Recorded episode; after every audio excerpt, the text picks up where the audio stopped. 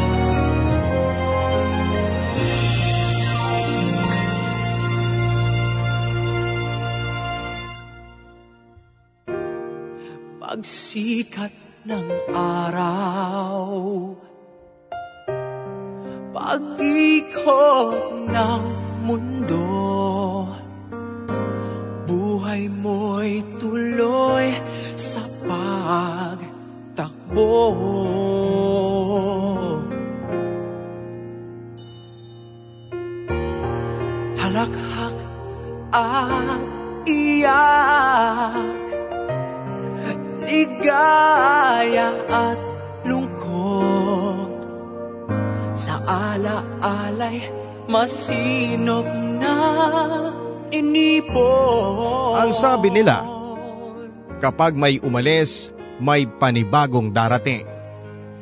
Kaya naman habang may pagkakataon tayo ay sulitin natin ang bawat pagkakataon na nakakasama natin ang mga mahal natin sa buhay dahil hindi tayo nakakatiyak kung sa pag-alis ba ng isa sa kanila ay tiyak tayong may darating na panibagong umagang dulot ay pag-asa. Magandang araw po mga kabarangay, ito ang inyong si Papa Dudut na siyang magsasalaysay ng kwento ng buhay pag-ibig at pag-asa ng kapuso nating nagpakilala sa pangalang Tanya dito sa ating programang Barangay Love Stories.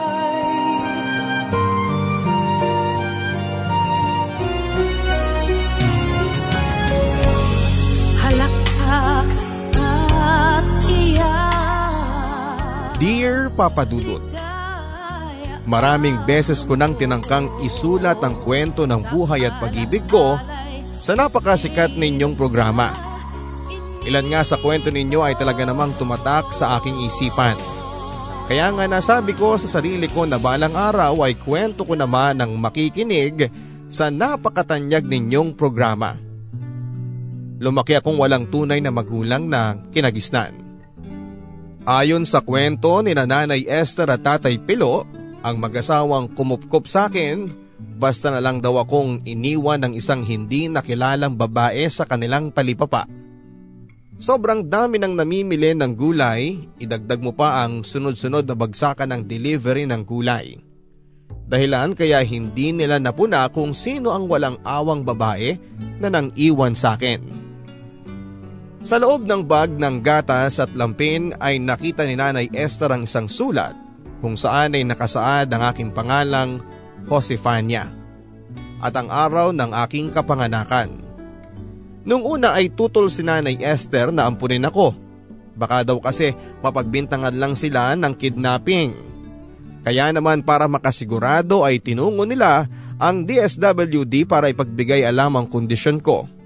Kaso ay hirap rin ang naturang ahensya na matukoy ang mga magulang ko gawa nga nang wala naman silang naibigay na apelido ko. Marahil daw ay hindi pa ako nabibinyagan noon dahil wala rin silang makitang pangalan ko sa record ng munisipyo na ipinanganak sa petsang nakasulat sa papel. Pinagdesisyon na lang daw sila ng DSWD kung bukal ba sa kalooban nilang ampunin na lamang ako. Kwalipikado naman daw sila kung sakali. Si Tatay Pilona ang nagdesisyon na ako inalang ang pag-aalaga sa akin. Hindi nyo na na itatanong papadudot ay ipinanganak akong may malaking balat sa kanang bahagi ng aking mukha. Malapit sa aking mata na sa unang tingin ay aakalain mong malaking lunal na may balahibo. Kung bakit Tanya ang pangalan ko ngayon ay dahil na rin sa kagustuhan ni Tatay Pilo. Masyado raw kasing mahaba ang Josefania. Minsan na kasing nakunan si Nanay Esther sa pangalawa sana nilang anak na babae at Tanya sana ang nais na ipangalan dito ni tatay. Bukod sa akin ay may dalawa pa silang anak na sina Ate Louie at Yani. Limang buwan pa lamang si Yani noong matagpuan ako sa talipapa kaya naman hindi nalalayo ang edad namin sa isa't isa. Maayos naman ang pangangalaga nila sa akin kahit na minsan ay may kasungitan si Nanay Esther. Pagdadahilan ni Tatay Pilo ay ganun lang daw talaga ang tumatanda na nagiging bugnutin kaya wag ko na lang intindihin. Hindi naging madali ang buhay ko sa pagka-elementarya papadudot. Dahil nga sa itsura ko ay naging tampulan ako ng panunukso sa aming eskwelahan. Batang balat, yan ang madalas nilang itawag sa akin. Minsan pa nga ay sinasadya ng ibang bata ang gayahin ng itsura ko. Nilalagyan nila ng tinta ng pentel pen ang kanilang mukha dahil doon ay minsan sinasabi ko kay Tatay Pilo na ayaw ko nang pumasok dahil nga sa niloloko lang naman ako ng mga kamag-aral ko.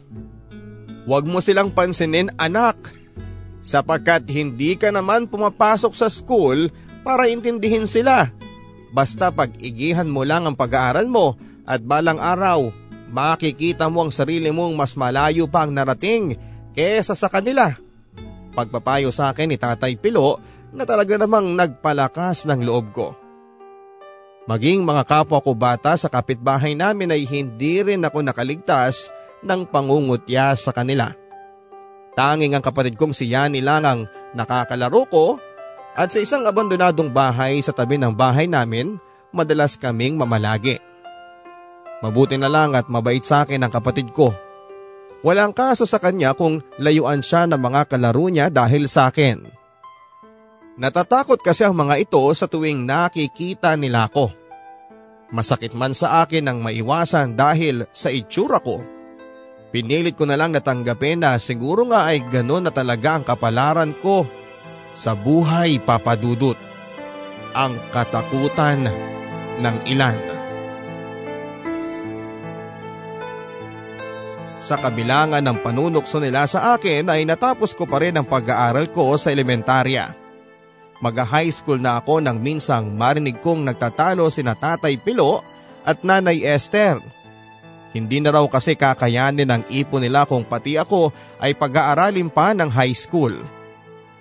Hiling ni Nanay Esther na unahin na lang muna nilang makatapos na Ate Louie na magkokolehiyo na at si Yani na tulad ko ay mag-high school na rin. Bagay na hindi naman sinang ayuna ni tatay. Hindi naman natin tunay na anak yan, Pilo. Malay mo kunin din yan balang araw ng mga magulang niya. Eh dinalugi tayo. Dinig kong sabi ni nanay. Ano ka ba naman Esther? Kunin man siya sa atin o hindi, ang mahalaga ay nabigyan natin ng magandang kinabukasan yung bata. Paliwanag naman ni tatay. Nakayanan natin pag-aralin ng dalawa nating anak. Sitahan niya pa kaya? At nagsimulang lumago ang talipapa natin ang ampunin natin yung batang yan. Dagdag pa ni tatay. Bata pa lamang ako noong maramdaman kong hindi malapit ang loob sa akin ni Nanay Esther Papadudut. Kaya naman lalo kong sinikap mag-aral ng mabuti. Para sana matuwa siya sa akin pero nagkamali ako. Sa kabila kasi ng matataas na marka ko sa elementarya, maatim rin pala niya akong pahintuin sa pag-aaral. Sa nasaksihan kong pagtatalo ni nanay at tatay ay bahagya akong nasaktan at nanliit papadudot. Bagamat ganoon ay nasunod pa rin ang kagustuhan ni Tatay Pilo na pag-aralin ako. Nakapag-enroll pa rin ako sa isang pampublikong paaralan habang si Yani ay sa isang pribadong eskwelahan. Ganon pa ba ay masaya pa rin ako ang mahalaga ay nakapag-aaral pa rin ako. Naunawaan ko naman ang kalagayang pinansyal ni nanay at tatay. Masaya rin ako kahit papaano Marami rin akong naging kaibigan sa eskwelahan at isa sa mga pinakamalapit sa akin ay si Madel. Dahil sa pareho ko siyang masipag mag-aral ay agad kaming nagkasundo. Siya na rin ang tinuturing kong best friend, Papa Dudut. Dahil sa may itsura si Madel ay marami ang nagkakagusto sa kanya. Natutuwa pa nga ako sa tuwing may nagbibigay ng regalo sa kanya. Minsan ko na rin pinangarap na sana ay maranasan ko rin ang maligawan tulad ng best friend ko. Pero alam ko namang alanganing mangyari yon dahil nga sa malaking nunal sa aking mukha. Halos lahat na nga ng nakakasalubong ko ay nagugulat kapag nakikita nila ang mukha ko. Kabilang na doon ang minsan ko nang naging crush na si Franco. Bukod sa kagwapuhan niya ay kapansin-pansin ang pagiging mabait niya sa mga kababaihan. Dahil nga sa kaklase ko siya ay hindi ko mapigilan ang sarili ko. Pinagmamasdan ko siya sa kanyang maamong mukha sa tuwing nagkakaroon ako ng pagkakataon. Wala namang kaso sa akin kahit na nakikita ko siyang napapalapit sa kung sino-sinong babae. Basta ba wala lang akong nababalita ang kasintahan niya. Dahil sa kanya kung bakit lalo kong inigihan ang aking performance sa klase papadudot lalo na sa recitation. Gusto ko kasi sa ganoong paraan niya ako napapansin. Hanggang sa hindi nagtagal ay naging malapit na nga kami sa isa't isa ni Franco. Madalas kasi siyang absent sa akin lang siya nakakahiram ng notes sa tuwing papalapit na ang exam. Bagay na gusto ko rin naman. May mga pagkakataon din papadudot na hindi niya nagagawa ang assignment niya kaya naman sa tuwing nagmamadali siyang mangopya sa akin ay tuwang-tuwa ako. Kapag ganoon ay nagkukusa na lamang akong gawan siya ng assignment upang sa ganoon ay hindi siya mapagalitan. Madalas na rin kaming makantsawan sa klase dahil nga sa pagiging malapit namin. Aminado naman akong kinikilig ako sa tuwing kami ang tampulan ng kantsaw sa classroom. Pero syempre, kailangan kong mag-deny-denian kuno upang hindi naman masyadong halata na may gusto na nga ako sa kanya. Mula noon papadudot ay naging conscious na ako lagi sa itsura ko. Hindi man ako kagandahan ay lagi ko namang tinitiyak na presentable akong tignan sa school. Inspirasyon ko kasi si Franco. Pakiramdam ko kasi tulad ko ay may espesyal din akong lugar sa puso niya. Natutuwa din ako papadudot sa tuwing nababalitaan ko kay Madel na hinahanap niya ako sa tuwing nauuna siyang pumasok sa akin. Madalas ding magbangga ang mga mata namin sa tuwing kasalukuyan ng klase. Bagay na talaga namang kinakataba ng puso ko. Sa buong akala ko ay tuloy-tuloy na ang ganoong kaligayahang nararamdaman ko. Martes kasi ng hapon, papasok na ako ng school nang magkita kami ni Madel sa may gate. Naglalakad na kami papunta sa building kung saan ay naroon ang aming room nang mapansin siya ni Franco sa hindi kalayuan na may kausap na babae. Sa totoo lang ay wala naman sa akin ang makita si Franco na may kausap na iba. Pero yung makita kong magkahawak ang kamay nila ay tila ba nadurog ang puso ko papadudot. Pansin siguro ni Madel ang pagsasawalang kibuko. Pero sa kabila noon ay hindi na lang ako nagpahalata at ipinagpatuloy na lang namin ng best friend ko ang paglalakad.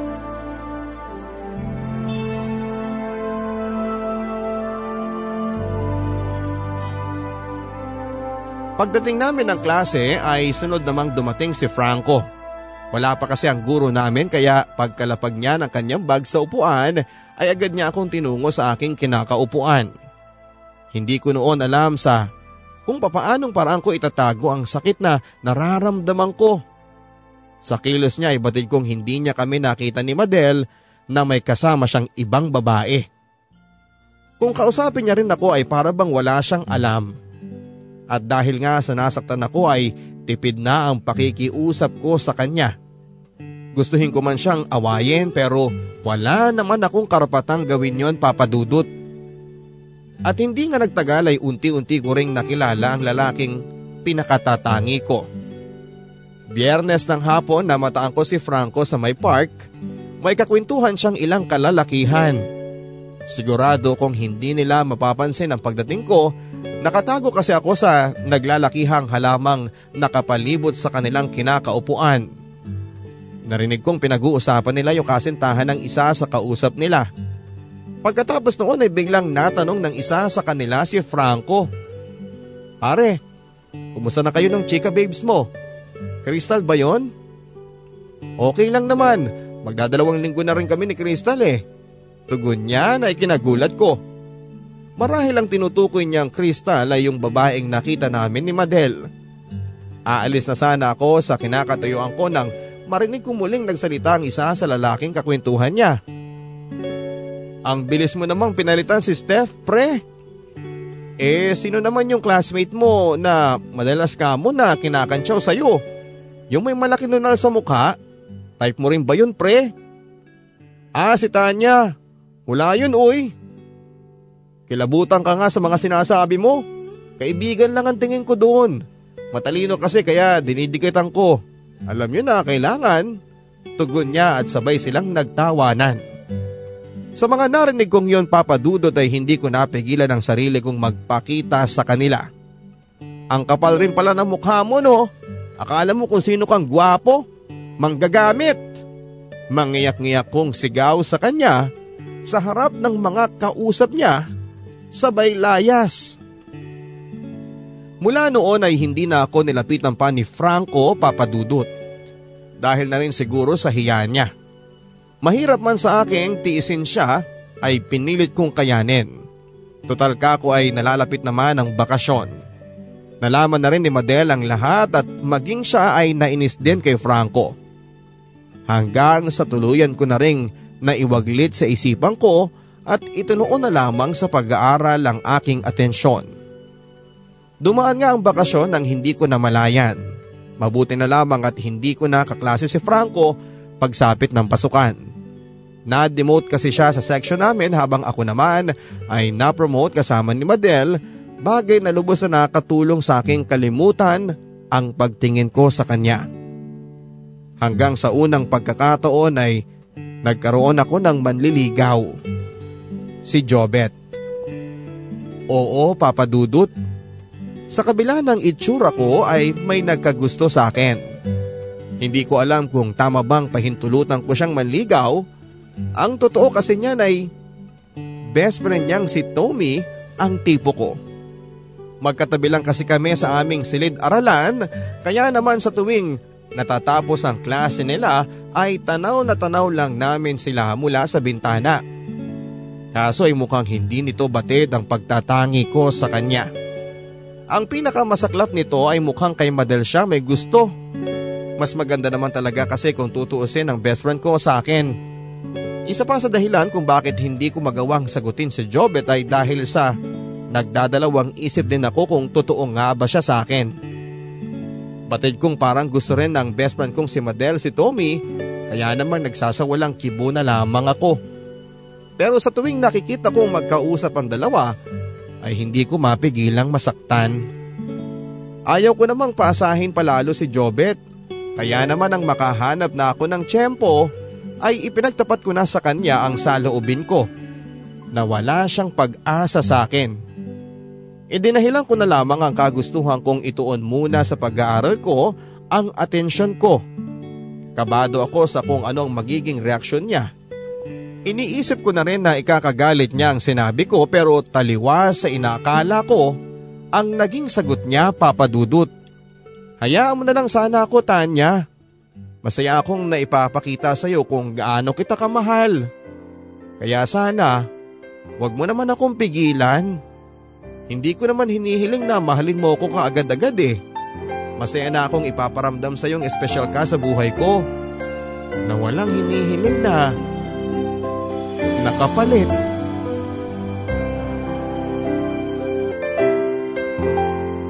Mula nga noon papadudot ay hinayaan ko na lang si Jobet gusto pa sana niya akong dalawin ako sa bahay.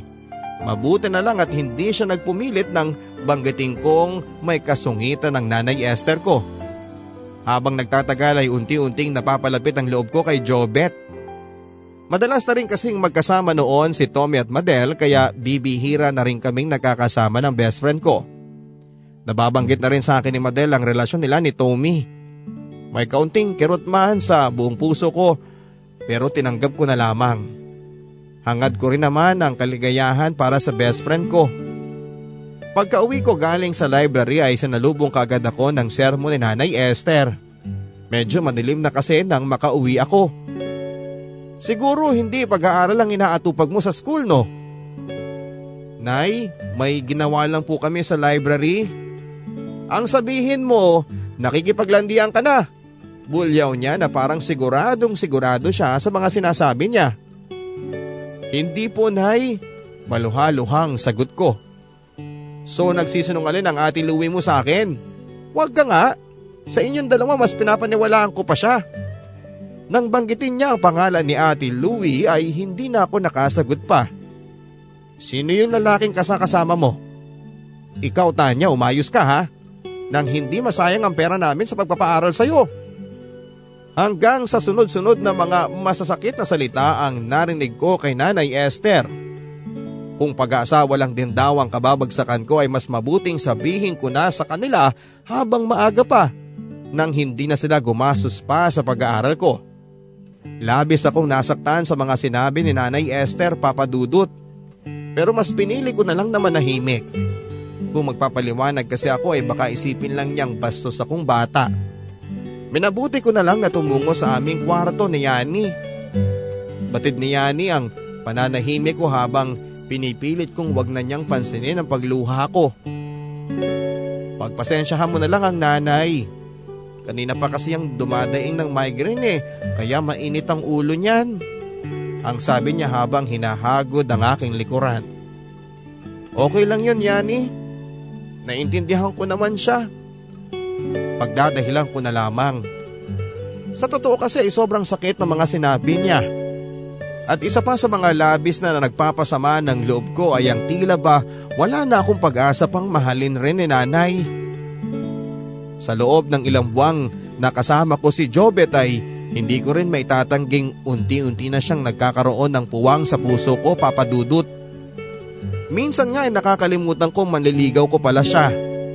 Sa dalas kasi naming magkasama ay halos best friend na ang turingan namin sa isa't isa. Bihira na kasi kaming magkasama ni Madel dahil siya man din ay abala sa kanyang boyfriend na si Tommy. May kung ano na rin sa aking naguudyok na sagutin ko na si Jobet. Pero natatakot akong baka naman malaman nila sa bahay. Kaya hinayaan ko na munang manatili kaming parang magkaibigan lang.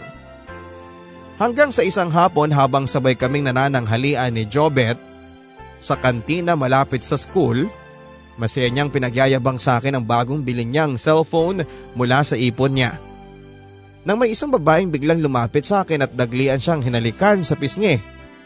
Pagkatapos noon ay bigla na lang naghiyawan ng grupo sa kabilang mesa, mukhang kaibigan nilang babaeng humalik kay Jobet. Naglalaro lang daw kasi sila ng truth or consequence Bahagya ako nainis kay Jobet dahil nagawa pa niyang ngitian ng babaeng humalik sa kanya. Na para bang ikinatuwa pa niyang ginawa nito. Nakadagdag pa sa inis ko ay ang hingin ng babae ang cellphone number niya. Nang makita kong akmang ibibigay naman ni Jobet ang number niya ay dali-dali na akong tumayo upang iwan siyang mag-isa. Pagkalabas ko ng kantina ay narinig kong tinawag ni Jobet ang pangalan ko. Tinatanong niya kung bakit bigla akong umalis. Idinahilan ko na lamang na may kailangan pa pala akong tapusin sa library. Pagdadahilan na tila ba hindi lusot kay Jobet. Yun ba talagang dahilan? Seryosong tanong niya habang tinititigan ako sa mga mata. Alam mo Jobet kung ayaw mong maniwala, bahala ka sa buhay mo. Pagtataas ng boses ko sa kanya na hindi ko na malayan. Pagkatapos noon ay naitulak ko pa siya saka ko binilasan ang paglalakad upang hindi na niya ako masundan pa. Nagsiselos ka, tama ba ako? Namahal mo na rin ako? Pagkahabol na tanong niya. Pero sa kabila noon ay pinili kong wag na lang siyang lingunin. Sa totoo lang, papadudot, maging ako ay nagtataka sa ikinikilos ko ng oras na yon. Kung bakit gano'n na lang ang inis ko hanggang sa natanong ko na lang ang sarili ko. Hindi kaya nagsiselos talaga ako.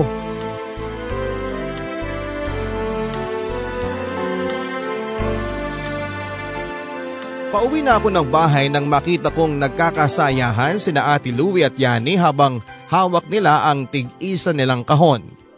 Niregaluhan daw kasi sila ng kapatid ni Nanay Esther na mula sa Hong Kong ng tigisa nilang cellphone. Kasalukuyan kong inuusisa ang pagkalikot ni Yanin ng cellphone nang biglang nagsalita si Nanay Esther. Ay nga pala, Wala pa lang naipadalang para sa'yo, Tanya. Um, okay lang po, Nay. Ang alam kasi ng ate ko, dalawa lang ang anak namin eh. Kaya siguro dalawa lang ang pinadala. Dugtong pa ni nanay na parang nang iinsulto sa tono niya. Kahit ganoon ay pinili ko na lamang na magsawalang kibo papadudot. Pero sa kalooban ko gustong gusto ko nang umiyak sa sama ng loob. Mabuti na lamang at dumating si Tatay Pilo at bitbit ang tigisa naming siopaw kaya agad na nawala ang lungkot na naramdaman ko. Sinubukan kong itago ang emosyon ko dahil sa ayaw kong mamroblema pa si tatay sa akin. Nang muli kaming magkita ni Jobet sa school ay bahagya akong nakaramdam ng hiya. Dahil nga sa inasal ko sa kanya nang huli naming pagkikita. Mabuti na lamang at siya pa rin ang unang lumapit sa akin. Nagulat ako nang siya pa ang kusang humingi ng pasensya sa pagiging makulit niya sa akin. Agad din niyang naipaliwanag sa akin na hindi niya nagawang ibigay ang number niya sa babae. Kung may pinapangarap man akong makatekstahan niya, walang iba kundi ikaw. Ikaw lang naman ang nagpapangiti sa akin eh. Hirit pa niya sa akin dahilan para mapangiti ako. Ang mga sumunod na araw namin ni Jobet ay nagmistulang napakasaya para sa amin. Ang sarap pala ng pakiramdam na binibigyan ka ng importansya at ginagawa kang espesyal na tao. Bagay na hindi ko naramdaman kay Nanay Esther. Si Jobet ang nagsisilbing inspirasyon ko sa pagpasok sa school. Naiinis din ako sa tuwing lumiliban siya sa klase, lalo na kapag nag-overtime siya sa trabaho. Dati na kasi niyang nasabi sa akin na kung hindi man siya makapasok ay ang ibig sabihin lang noon ay napuyat siya sa kanyang trabaho. Hanggang sa hindi ko na nga maitatanggi sa sarili ko na may pagtatangi na rin ako kay Jobet Papadudut. Gustong gusto ko na siyang sagutin noon pero hindi ko alam kung sa papaanong paraan gayong hindi naman kami nakapag-uusap patungkol sa kanyang panliligaw. Ayaw ko na rin kasing pangunahan siya kaya nagwalang kibo na lamang ako. Hanggang sa sumabit ng ikawalong araw ng Pebrero, taong 2000. Habang nanananghalian kasi kaming apat ni na Tommy, Madel at Jobet sa kantin, pinagplanuhan nila nila Madel at Tommy ang double date sa darating na Valentine's Day. Pansin ko noon ang pamumula ni Jobet nang tanungin siya ni Tommy kung ano raw ang plano namin sa darating na araw ng mga puso. Huwag mong sabihin hanggang sa ngayon ay hindi mo pa rin napapasagot itong si Tanya ha? Pabirong tanong ni Tommy sa kanya. Best, baka ikaw naman kasi dyan eh, pakipot ka ha? Ang tagal mo na kayang manliligaw itong si Jobet. Huy babae, kinakausap kita. Muling sabi ni Madel nang mapansin niyang hindi ako tumutugon sa kanya. Ah eh okay naman. Okay naman sa akin si Jobet eh. Nasabi ko na lang na para sana matigil ang kakulitan ng dalawa nang marinig kong magsalita si Jobet. Talaga? So ibig mong sabihin Tanya gusto mo rin ako? Matagal na kaya, hindi ka lang kasi nagtatanong eh. Nakangiting sagot ko na nagdulot sa kanya ng sobrang kasiyahan. So ibig sabihin niyan Tanya tayo na? Muling tanong niya na tila hindi makapaniwala. Oo, ayaw mo? Tugon ko sa kanya at sa kanya ako niyakap ng mahigpit. February 8 nang maging kami ni Jobet Papadudut. Mula noon ay lalo kaming naging malapit sa isa't isa. Mas lalo siyang naging malambing sa akin pero syempre kailangan pa rin naming ilihim ang aming relasyon. Ayoko kasing malaman nila sa bahay ang tungkol sa pagkakaroon ko ng boyfriend. Kaya tanging si Madel at Tommy lang ang nakakaalam. Walang araw na hindi kami nagkakasama kahit na naiilang pa ako minsan.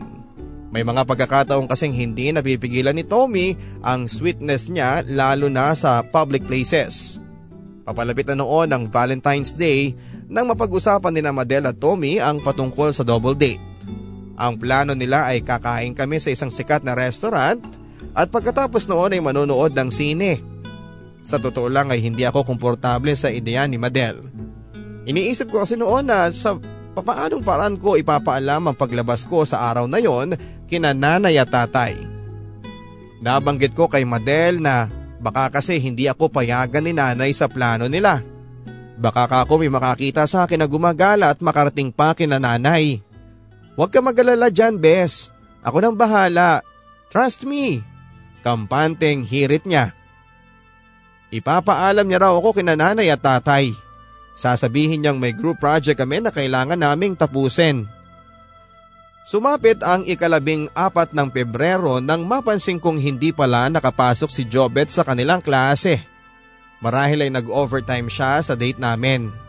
Pagkatapos ng klase ay sumama sa akin si Madel sa bahay upang ipaalam ako. Nung una papadudod ay nagdalawang isip pa si nanay na payagan akong sumama kay Madel. Natumbok rin ito ang tunay na dahilan ng paglabas namin.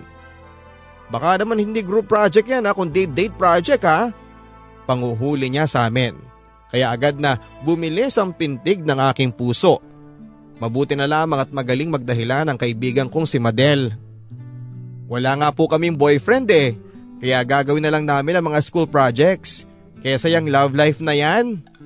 Konsumisyon lang po yan, istorbo po sa pag-aaral. Sakto namang nakasalubong namin si Tatay Pilo kaya ipinaalam na rin ako ni Madel sa kanya. Agad namang pumayag si tatay kasabay ng pagbibiling huwag kaming masyadong magpapagabi. Sakto alas 6 na nang makarating kami ni Madel sa tagpuan. Doon na namin nadatnan si Tommy at Jobet na 15 minutos na palang naghihintay. Yun ang first date namin ni Jobet bilang magkasintahan. Kaya naman medyo naiilang pa ako sa kanya lalo na kapag napapansin kong tinititigan niya ako sa aming paglapit sa kanila. Medyo hindi rin kasi ako komportable sa suot kong bistita. Hindi naman kasi ako sanay sa mga ganoong kasuotan.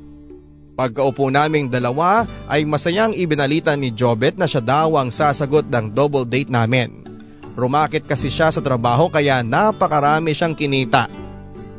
Bilang pagpapasalamat ko na rin sa inyong dalawa, kung hindi kasi dahil sa inyo ay hindi ko mapapasagot si Tanya. Nakangiting sabi niya kina Tommy at Madel.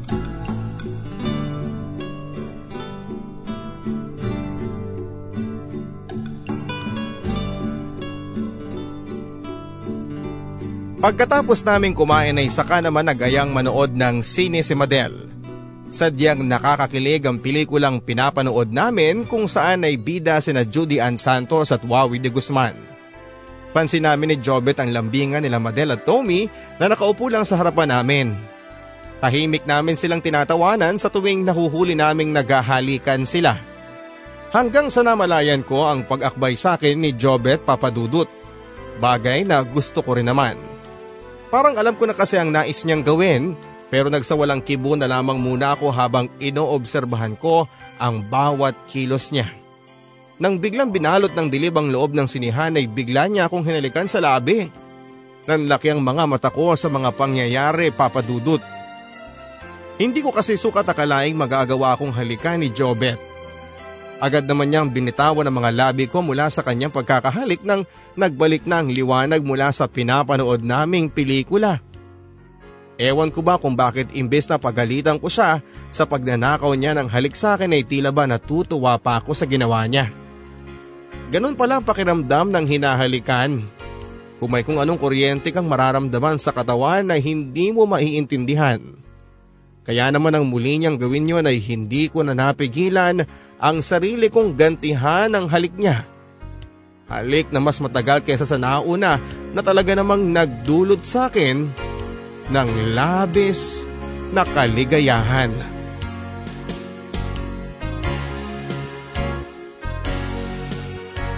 Palabas na kami ng sinihan nang mapansin kong nilapitan si Jobet ng isang bakla. Napansin kong panay ang taboy niya rito at nang lapitan ko sila ay sakto namang umalis na ang bakla na kanina pang nangungulit kay Jobet. Sino yun? Hindi ko alam. Parang ewan lang na basta na lang lumapit sa akin eh. Sagot ni Jobet na sabay akbay sa akin papunta sa kinakaraonan ni na Tom. Nasa bungad na ako ng pintuan ng bahay nang salubungan ako ni tatay hawak ang isang maliit na kahon. Ganon na lang ang gulat ko nang makita ko ang laman ng kahon na inabot sa akin ni tatay. 3310 na cellphone papadudot. Para sa yan anak ha. Binenta sa akin ng kumpare ko yan. Naisip kita kaya binili ko na lang. Kailangan na kailangan din kasi niya ng pera eh. O di ba nakatulong na ako? Napasaya ko pa ang anak ko. Pagbibida sa akin ni tatay. Sa sobrang saya ko ay agad kong tineksan si Jobet at Madel. Maging sila ituwang tuwa nang malaman nilang may cellphone na ako. Kinabukasan pagkalabas ng kwarto ay agad kong nabungaran si tatay na nag-aalmusal na mag-isa. Si nanay naman ay abala sa pag-aayos ng gamit sa kusina. Pansin ko ang hindi pagbeso ni tatay kay nanay bago siya umalis. Bahagya akong napangiti papadudot. Para kasi silang teenagers lang kung magtampuhan. Nakagayak na ako para pumasok sa eskwelahan nang mapansin ko ang isang jeep sa tapat namin. Lula ng napakaraming kagamitan sa bahay. Pansin ko rin ang dalawang babae na nagwawali sa gilid ng abandonadong bahay sa tabi ng bahay namin. Maging ang ilang kalalakihang nagkukumpuni ng mga sirasirang bintana dito. Nagbalik na pala si Tita Valerie. Sambit ni Ate Louie na tila ba kilala niya ang ale. Sunod noon ay nilapitan na ni Ate Louie ang babae upang makipagkumustahan.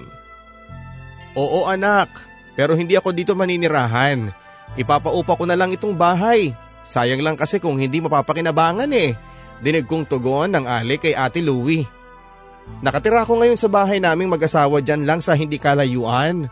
Dugtong ng ale. May asawa ka na po? Wow, I'm happy for you po. Oo, mahirap namang tumanda ng dalaga eh. Sagot ng Ale saka sila nagtawanan ni Ate Louie. Nang lingunin ako ng Ale ay bahagya akong yumuko sa katuluyang sumakay ng tricycle. Kinahapunan pagkarating ko sa bahay ay nadatnang ko ang kapatid ni Papa na si Tia Rema habang nanonood ng TV. Minadali kong magbihes ng pambahay upang masamahan ko siya sa panonood. Hinihintay daw niya si tatay at nanay. Hihiram daw siya ng pera dahil may sakit ang asawa niyang si Tio Romil. Habang nanonood ay kapuna-puna ang pagtanaw ni Tia Rema sa dating abandonadong bahay. Kaya minabuti kong magtanong patungkol sa may-ari ng bahay. Tinawag niya itong manang Valerie. Halos kaedad daw ito ni tatay at nanay. Magmula kasi nang maulila ito sa magulang ay napirmi na lamang ito sa bahay nila. May mga nanligaw sa kanya pero wala siyang natipuhan ni isa. Kung kani-kaninong lalaki ng araw siya pinag-uusapang may relasyon dahil may itsura siya. Minsan na ring napaaway dahil pinagkamalan daw siyang kabit. Sa maniwala kat sa hindi ay maging ang tatay mo nga ay hindi nakaligtas sa mga chismosa rito.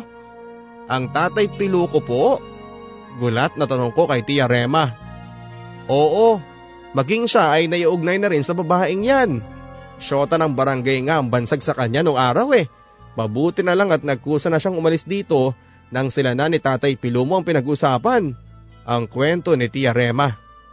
Naputo lang ang kwentuhan namin ni Tia Rema nang dumating na sina nanay at tatay. Kaya minabuti kong pumasok na lamang sa kwarto. Mula sa bintana ng silid namin ni Yani ay tanaw na tanaw ko ang bahay ni Tia Valerie.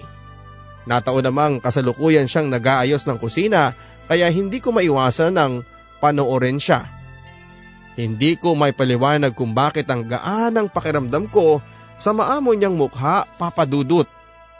Habang nakatanaw ako sa bintana ay namalayang kong tumunog ang cellphone ko. Sorry Tanya, pero mukhang hindi muna ako makakapasok bukas. Mag-overtime kasi ako sa trabaho kaya kailangan ko munang lumiban sa klase. Text mula kay Jobet ang aking natanggap. Kinabukasan ay mabuti na lang at kasama ko si Madel at Tommy. Nakatulong din yon para hindi ko ma-miss si Jobet. Nagmisto lang nga lang akong chaperon sa lakad nilang magkasintahan. Pauwi na kami nang mapansin kong medyo madilim na ang kalangitan at panigurado kasing hinahanap na ako sa bahay. Nang subukan ko magpaalam kina Madel at Tommy ay hindi rin nila ako pinayagan. 30 minutos lang ata ang tinagal namin sa paglilibot hanggang sa tuluyan ng nag-ayang umuwi si Madel. Papara na sana ako ng tricycle nang biglang magbago ang isip ni Tommy. Kalesa na lang daw ang sakyan namin para mas matagal pa daw niyang makasama si Madel. Pagkasakay namin ng kalesa ay naisipan kong teksan si Jobet upang kumustahin. Medyo naiilang na kasi ako sa kaswitan ng dalawa kong kasama. Agad naman niya ako nireplyan na nasa trabaho pa daw siya. Papatayin ko na muna itong cellphone ko, Bi ha. Baka kasi mahuli ako ng boss ko. Last text niya na agad ko namang naunawaan. Kasalukuyang kaming nagkwekwentuhan sa kalesa nang biglang malaki ang mga mata ni Madel na tila ba may nakita siyang ewan. Nang tanungin ko siya kung bakit ay may tinuro siya sa likod ko kung saan ay nakita ko ang ilang kalalakihang nagkukumpulan sa gilid ng daan. Agad naming pinahinto ang kalesa at sumimple kami ng tago sa gilid ng gusali. Ilang sandali pa ay nagsidatingan na ang grupo ng mga bading patungo sa mga kalalakihang kanina pang minamanmanan ni Madel. Ang buong akala ko ay inuusisa lamang niya kung ano ba ang gagawin nila. Hanggang sa isang bading ang umagaw ng aking atensyon. Parang kanina pa kasi siyang may hinihila sa isang sulok. Kalaunan ay tumayo na rin ang lalaki mula sa pagkakaupo. Halos papigtas ang hininga ko nang mamukhaan ko ang lalaking kanina pang kinukulit ng bading na yon. Si Jobet. Maging si Madel ay hindi rin makapaniwala sa kanyang nakita. Kitang kita namin kung paano siya yakapin ng bading. Maya-maya pa'y lumakad na sila na para bang may pupuntahan. Agad akong sumang-ayon sa pag-aya ni Madel na sundan sila. Hindi ko na kaya ng sikmurahin ang mga sumunod na mga pangyayari. Kitang kita kasi namin kung paano pumesto sina Jobet at ang bading sa may kadiliman. Halos sabay-sabay pa kaming napatakip ng bibig sa mga nakita namin. Gustong gusto ko na talaga silang sugurin pero hindi ko magawa sa higpit ng pagkakahawak ni Madel sa aking mga kamay. Makalipas ang ilang minuto ay saka sila nagpatuloy ng paglalakad na tila ba may pupuntahan pang ibang lugar. Nagawa pa naming sundan sila sa bago nilang destinasyon papadudot sa isang motel. Bes, Hanggang dito na lang tayo ha. Alam naman natin kung anong gagawin nila dyan eh. Pagpipigil sa akin ni Madel. Mga hayop sila. Mga baboy sila. Nang gagalaiting usal ko. At least, ngayon eh, alam mo na kung anong tunay na kulay ng boylet mo. Kaya ihanda mo bukas ang sarili mo ha. Hala sige tara na bes. Habang sakay na kami ng tricycle papauwi ay malalim pa rin ang iniisip ko. Hindi ko kasi akalaing magagawa ni Jobet ang nakita namin. Na hindi rin sumagi sa aking isipan papadudot na ang lalaking pinili kong mahalin ay isa palang dakilang, isang dakilang callboy. Matagal-tagal na rin ang pinagsamahan namin ni Jobet pero hindi nga pala niya nababanggit sa amin kung anong klaseng trabaho ang pinagkakabalahan niya. Kaya pala may mga panahong sinasabi niyang maliit lang ang kita niya at meron din namang yung parang ang dami niyang pera. Nang mga sandaling yun ay bigla akong nakaramdam ng pandidiri sa kanya. Lalo na noong maalala ko ang naging halika namin sa loob ng sinihan. Kararating lang namin ni Madel sa bahay nang marinig naming nagtatalo si nanay at tatay. Pinagbibintangan ni nanay si tatay na marahil ay totoo nga ang usap-usapang may naging relasyon sila ng isang babae. Hindi tuloy namin alam kung papaanong paraan kami magpapakita ni Madel. Mabuti na lamang at nakita namin si Yani na agad akong sinenyasan na sa kusina na lamang dumaan. Umiiral na naman ang pagkasilosa ni nanay. Pabulong na sabi ni Yani. Ha? Eh kanino siya nagsiselos? Diyan kay Tia Valerie sa kapitbahay. Nagpapatulong kasi kay tatay kanina sa pagbubuhat ng ilang gamit eh. Ayun, Nadat na ni nanay kaya may gera ngayon. Kibit balikat na kwento ni Yani sa akin.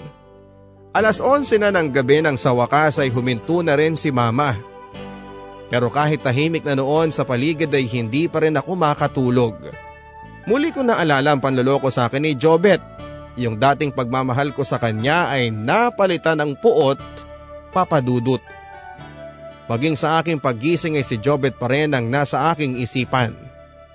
Hindi ko alam kung ano ang kahihinat na ng muling pagkikita namin. Basta ang alam ko lang ay handa na akong kasalan ng relasyon naming dalawa.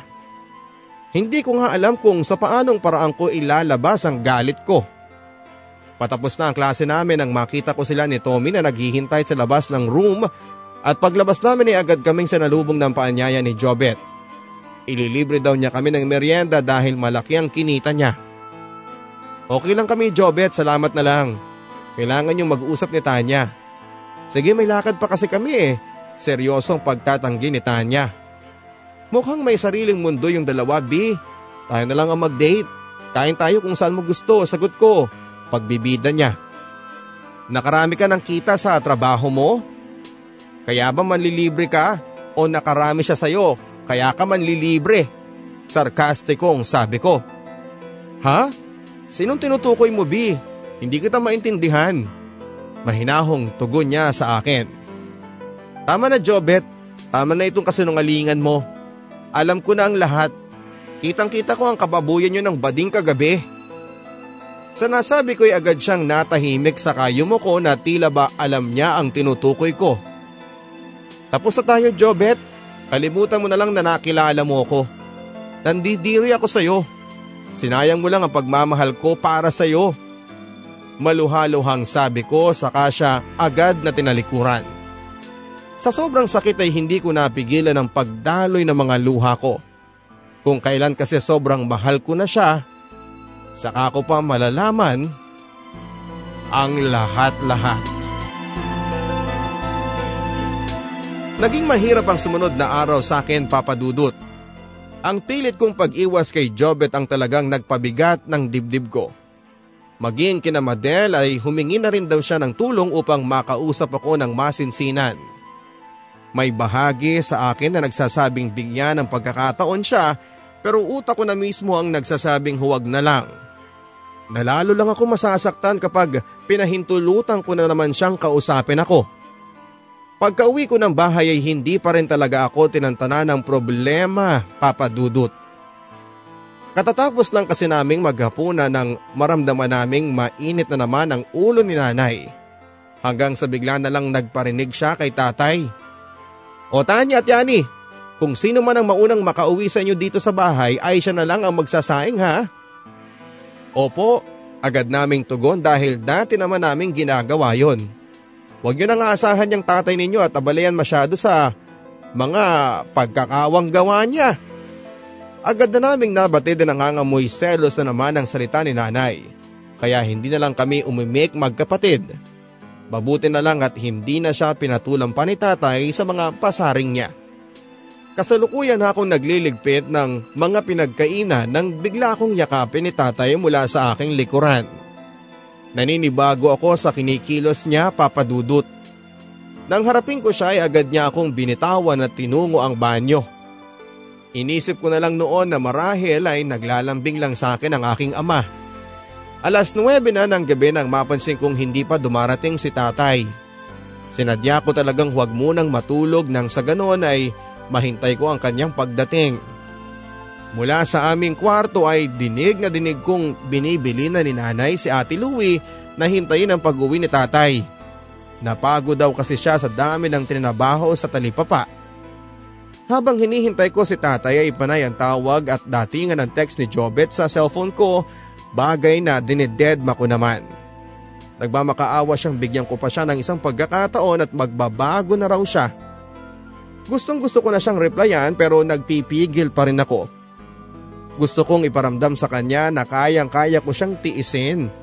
Kaya naman minabuti ko na lang na patay na lang muna ang cellphone ko. Ilang sandali pa ang lumipas nang marinig ko na ang pagtahol ng mga aso ng kapitbahay pagkatapos noon ay ang sunod-sunod na katok. Kaya naman agad akong tumayo para buksan ang pintuan. Pagbukas ng pinto ay agad na bumungad sa akin ang isa sa kilala kong kaibigan ni tatay. Si Mang Bernie. Laking gulat namin nang makita naming duguan ang kanyang damit. Mare, itinakbo namin sa ospital si Pilo. Aksidente kasi siyang nahagip ng isang sasakyan sa paglalakad namin eh.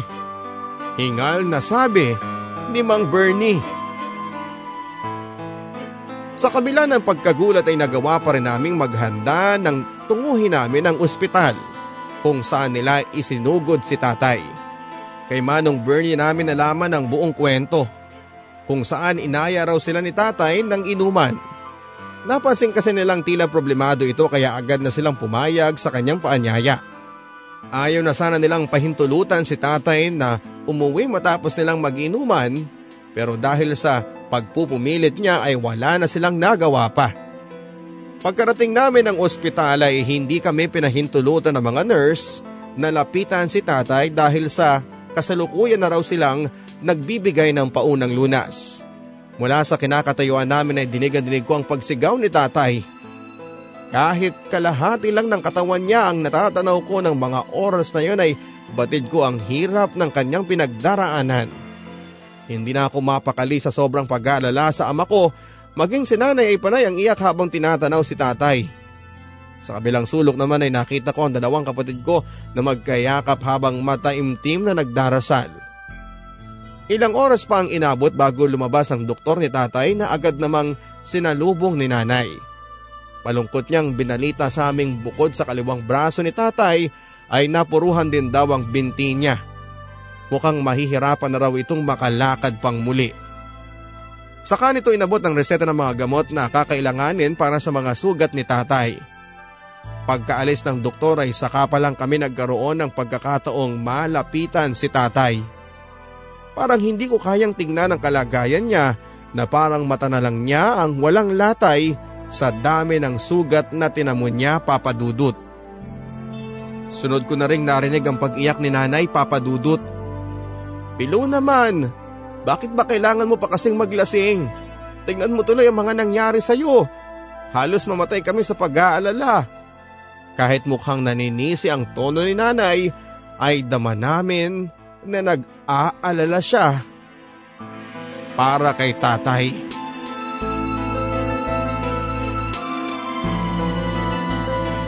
Kinabukasan ay hindi na ako nakapasok ng klase sa kagustuhan kong mabantayan si tatay. Pareho kasing abala sa exam sa mga kapatid ko habang si nanay naman ay ipinagpapatuloy ang talipapa para sa pangangailangan ni tatay. Sisikapin din kasi niyang makahanap ng mauutangan para sa mga gamot at hospital ni tatay. Wala namang kaming inaasahang pagsusulit noon kaya ako na lang ang nagkusang magbantay sa ospital. Tanghalian na nang magkasunod na dumating si nanay at ate Louie na may bitbit na makakain. Pagkatapos naming kumain ay nagpaalam rin kaagad si ate Louie na habulin daw kasi niya ang susunod niyang klase. Nang ako na ang magpaalam kay nanay upang sanay makauwi ako't makaligo ay agad niya akong kinontra hindi rin daw siyang magtatagal. Ani ay magkikita rin kasi sila ni Tia Rema sa talipapa dahil magbabayad na ito ng utang niya. Babalik naman daw siya kinagabihan kaya babauna na lang daw niya ako ng damit na mapagpapalitan. Medyo hindi na ako komportable noon dahil nga sa hindi pa ako nakakaligo pero sa kabila noon ay pilit ko na lang na inunawa na lang si nanay. Hindi pa rin kasi nagkakamalay si tatay kaya ayos lang din sa akin ang hindi muna umuwi. Gusto ko kasing ako ang una niyang makita sa paggising niya. Habang nagbabantay ay pinilit kong libangin ang sarili ko sa pamamagitan ng paglalaro ng cellphone. Nang biglang makatanggap ako ng text mula kina Madel at Tommy. Maging si Jobed ay marami na rin palang text sa akin. Iniisip pa rin niyang dahil sa kanya ang hindi ko pagpasok sa school. Kung kinakailangan daw niyang puntahan ako sa bahay ay gagawin niya para lang makausap ako. Pero kung ikakasako raw ang pagkawala niya sa buhay ko ay hihinto na lang daw siya sa kanyang pag-aaral.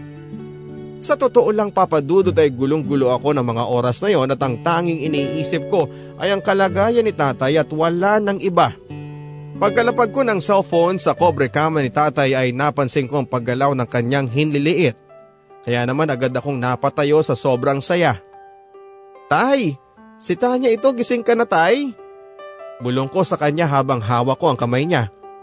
Tinawag ko na rin ang mga nurse upang tingnan ang kalagayan niya saka naman sumunod ang doktor.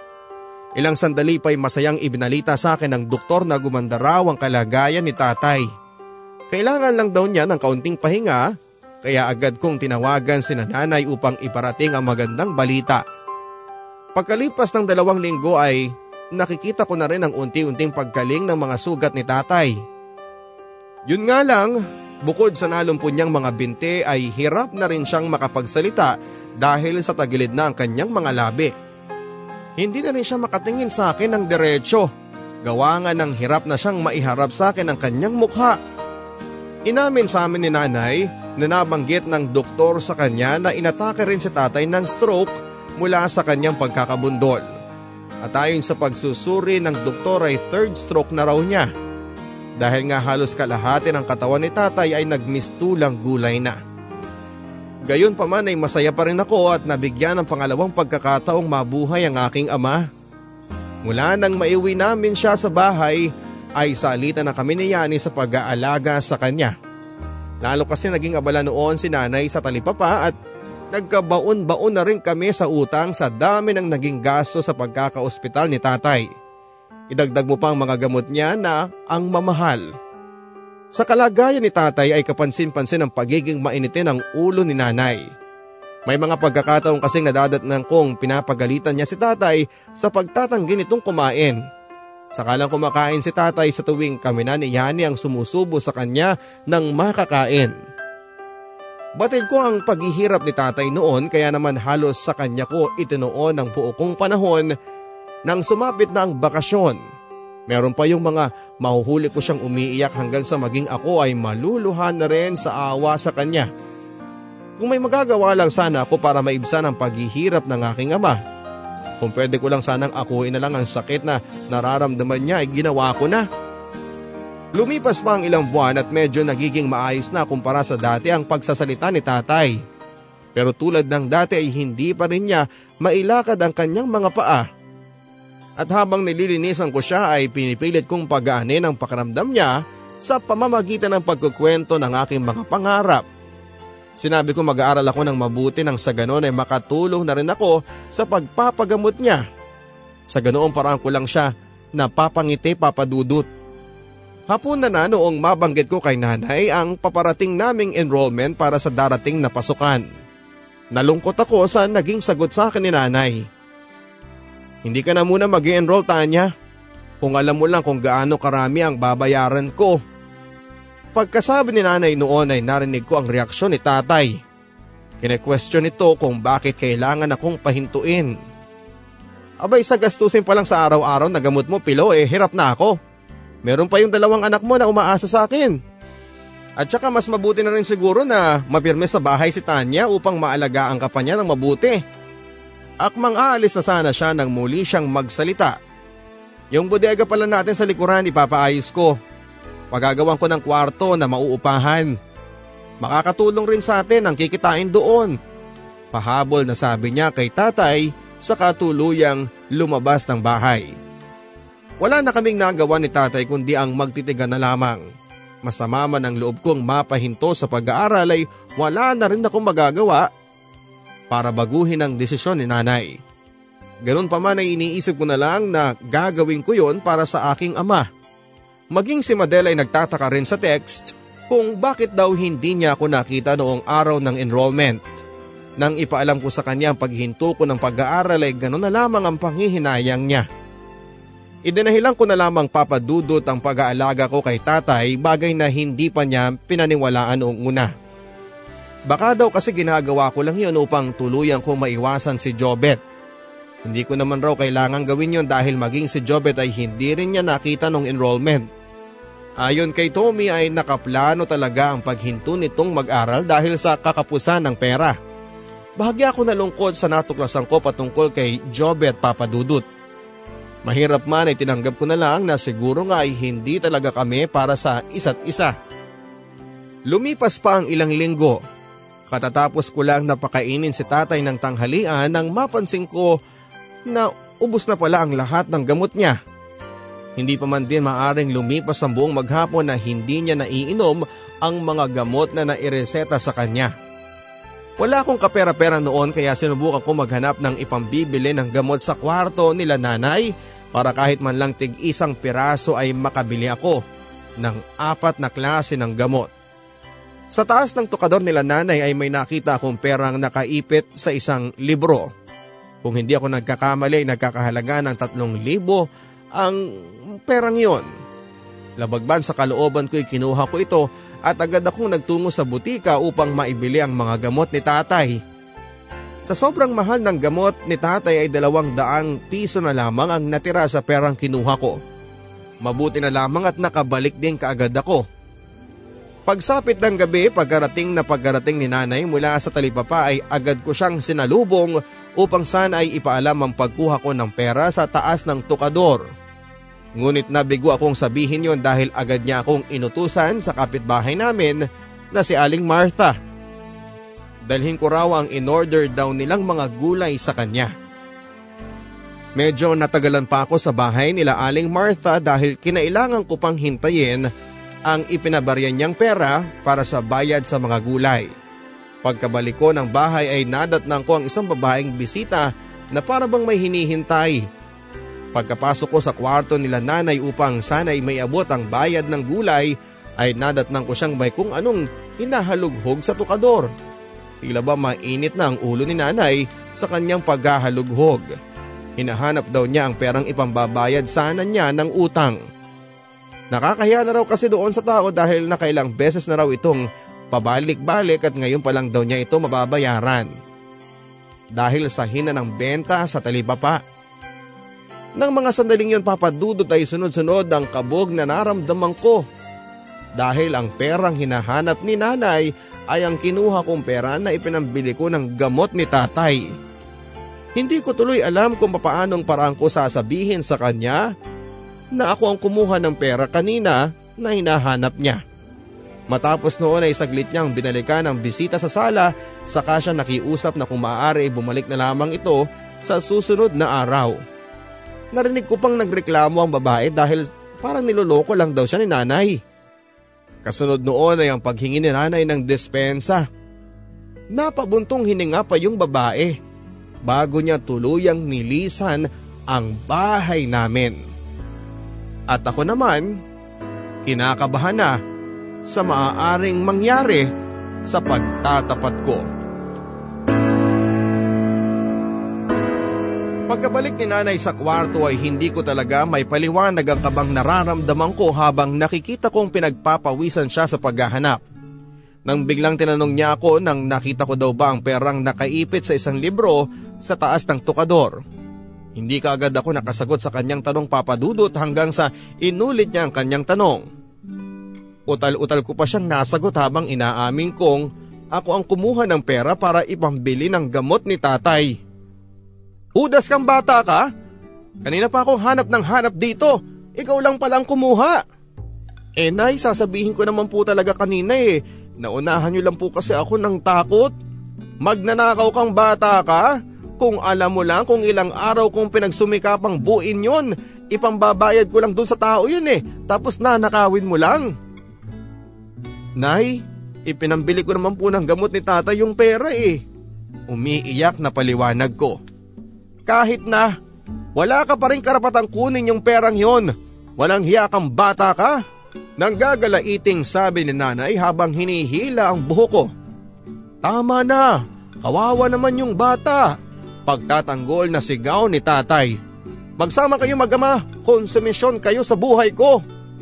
Pabulyaw pa ni mama na talaga namang ikinasama ng loob ko papadudot. Sobrang bigat talaga ng dibdib ko sa mga naging asta ni nanay. Lalo na noong nakikita ko na umiiyak si tatay.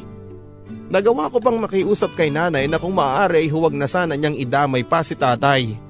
Pero hindi pa rin siya nagpaawat sa mga masasakit na salita. Mabuti naman sana kung natutulungan namin siya sa paghahanap buhay para sa panglamo namin. Sa mga sinabi niyang yon ay para bang ipinamukha niya kay tatay na inutil ito. Kaya naman hindi ko na napigilan ang sarili kong sagutin siya papadudot. Bakit nay? Kung di naman dahil sa inyo eh hindi magkakaganito si tatay ah. Kung tutusin nga ikaw talagang dahilan kung bakit naglasing si tatay. Sa mga nasabi ko ay sampal sa mukha ang inabot ko kay mama. Sa galit niya ay inampake niya ang mga gamit ko. Lumayas ka dito bata ka. Hindi ka namin kailangan sa pamamahay na ito. Tama na Esther, huwag mo siyang palalayasin. Huwag mong gagawin yan sa anak ko. Tumahimik ka dyan Pilo, tama ka na sa pagtatanggol mo dyan sa ampon mo. Wala na siyang lugar dito. Anak ko siya Esther. Anak ko siya. Anak namin ni Valerie.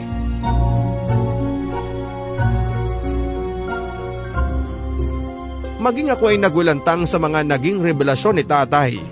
Maging si inay ay hindi makapagsalita sa mga nalaman niya. Ilang segundo pang lumipas nang muling magsalita si tatay.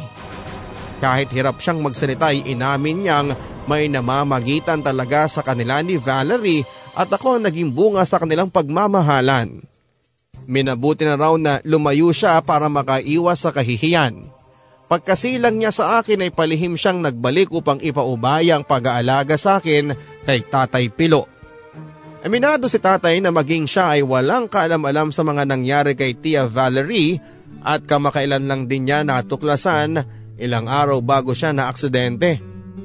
Sa mga sinabi ni tatay ay saglit kong binalikan yung araw bago siya na aksidente. Kaya pala gano'n na lang kahigpit ang yakap niya sa akin. Parehong araw kung kailan niya nalaman ang katotohanan. Sunod noon ay ang paghingi ng tawad ng kapatawaran kay nanay sa mga nagawa niyang pagtataksil. Walang patid noon ang pag-iyak ni nanay saka siya nagmadaling pumasok sa kanilang kwarto. Sinasabi ko na nga ba't tama yung pinag-uusapan noon eh. Ano bang naging pagkukulang ko sa iyo, Pilo? Ginawa ko naman ang lahat maging masaya lang ang pamilya natin. Kasabay ng panunumbat ni nanay ay ang sunod-sunod na kalabog na tila ba may hinagi siyang kung ano sa loob ng kanilang kwarto. Paglabas niya ay daladala niya ang mga damit ni tatay at pinapalayas na kaming pareho. Magsama kayo mag-ama, isang salawahan at isang bastarda. Matigas ang mga naging salita ni nanay. Umahagulhol na rin si tatay habang pilit niyang pinupulot ang mga damit na inihagis ni nanay sa kanyang harapan. Kasalukuyan nga naming pinupulot ang damit ni tatay nang hindi pa nakontento si nanay. Pagkalis namin ng bahay ay agad kaming tumungo sa bahay ni Tia Rema kung saan kami pansamantalang nakituloy. Nakaramdam din ang pagkamuhi si Tia Rema sa ginawang pagpapalaya sa amin ni nanay. Kung tutusin daw ay sinanay din daw ang may kasalanan kung bakit nagkagulo ang pamilya. Akala mo naman kung sinong nagmamalinis ang asawa mo kuya. Kung tutusin nga, siyang naunang manalawahan. Naging pala isip ang muli sa akin ang mga sinabing yon ni Tia Rema. Kaya lang ay hindi ko nagawang usisain pa dahil sa inawat na rin siya ni tatay. Bukod sa kakaunting damit ko na nadala ko ay pinoproblema ko rin kung saan ako kukuha ng pambili ng gamot ni tatay. Iilang piraso lang kasi yung nabili ko. Sinubukan kong humingi ng tulong kay Tia Rema kung may alam ba siyang pwede kong pasukang trabaho. Saktong meron daw siyang dating kaklase na nagmamay-ari ng isang butika. Susubukan daw niya akong ipakiusap kung pwede akong mamasukan. Lumipas nga ang isang araw Malungkot na ibinalita sa akin ni Tia Rema na sobra-sobra na raw ang tao sa butika. Hindi ko na talaga alam kung kanino hihingi ng tulong. Maliit lang din kasi ang sinasahod ni Tia Rema para sa kanya pa kami umasa. Bukod kasi sa amin ay pasanin din niya ang arawang gamutan ng kanyang asawang may diabetes. Gustuhin man niyang tulungan kami sa mga gamot ni tatay ay nauunawaan ko ring maging siya ay gipit din Ganun pa man ay sapat na sa amin ang pagpapatuloy niya sa kanyang bahay. Kinagabihan ay hindi ako makakuha ng aking tulog kakaisip sa aking problema. Hanggang sa pumasok sa aking isipan si Tia Valerie ang sinasabi ni tatay na tunay kong ina. Ano kaya kung sa kanya ako lumapit at humingi ng tulong? Nang mga oras na yon ay yun kaagad ang nabuo sa isipan ko na isang plano ang puntahan ng aking nanay Valerie bukas na bukas. Inabukasan nga ay agad akong gumayak papadudot upang tunguhin ang bahay ni nanay Valerie. Hindi naging biro ang tangka kong puntahan siya dahil anumang oras ay maaari nila akong matanaw sa bahay. Mabuti na lang at nadatnang kong nakapadlak ang aming gate at paniguradong nasa talipapa na si Nanay Esther. Nang katukin ko ang bahay ni Nanay Valerie ay isang babae ang nagbukas ng pintuan. Anak daw siya ng mag-asawang umuupa ng bahay. Hindi raw doon nakapirmi ang taong hinahanap ko dahil nga sa nakatira na ito sa bahay ng mapapangasawa niya. Nang hingin ko ang address ng sinasabi niyang tinutuluyan ni Nanay Valerie ay hindi naman niya ipinagdamot sa akin. Wala na akong sinayang na oras. Agad kong tinungo ang address na nakasulat sa papel at nagdadalawang isip ako kung kakatukin ko noong una ang pintuan ng bahay. Inisip ko na lang na gagawin ko yon para kay tatay. Isang lalaking may kalakihan ng katawan ng tumugon sa pagkatuko ng mga oras na yon. Nang hinanap ko ang pangalang Tia Valerie ay saglit itong bumalik sa loob upang tawagin siya. Hindi pa makapaniwala ang aking ina na ako ang bisita niya. Ako po si Tanya. Alam ko na po ang lahat ng katotohanan. Ikaw pala ang ina ko. Wala kang maririnig na sumbat mula sa akin basta tulungan mo lang sana ako sa gamutan ni tatay. Pinalayas na kasi kaming mag-ama ni nanay eh. Wala na kaming ibang matatakbuhan. Malumanay na sabi ko. Hindi ko kayo pwedeng patuloyin sa bahay naming mag-asawa. Niwala ngang kaalam-alam ang asawa kong may anak na ako sa pagkadalaga. Kung tulong pinansyal naman ang kailangan mo, hintayin mo ko.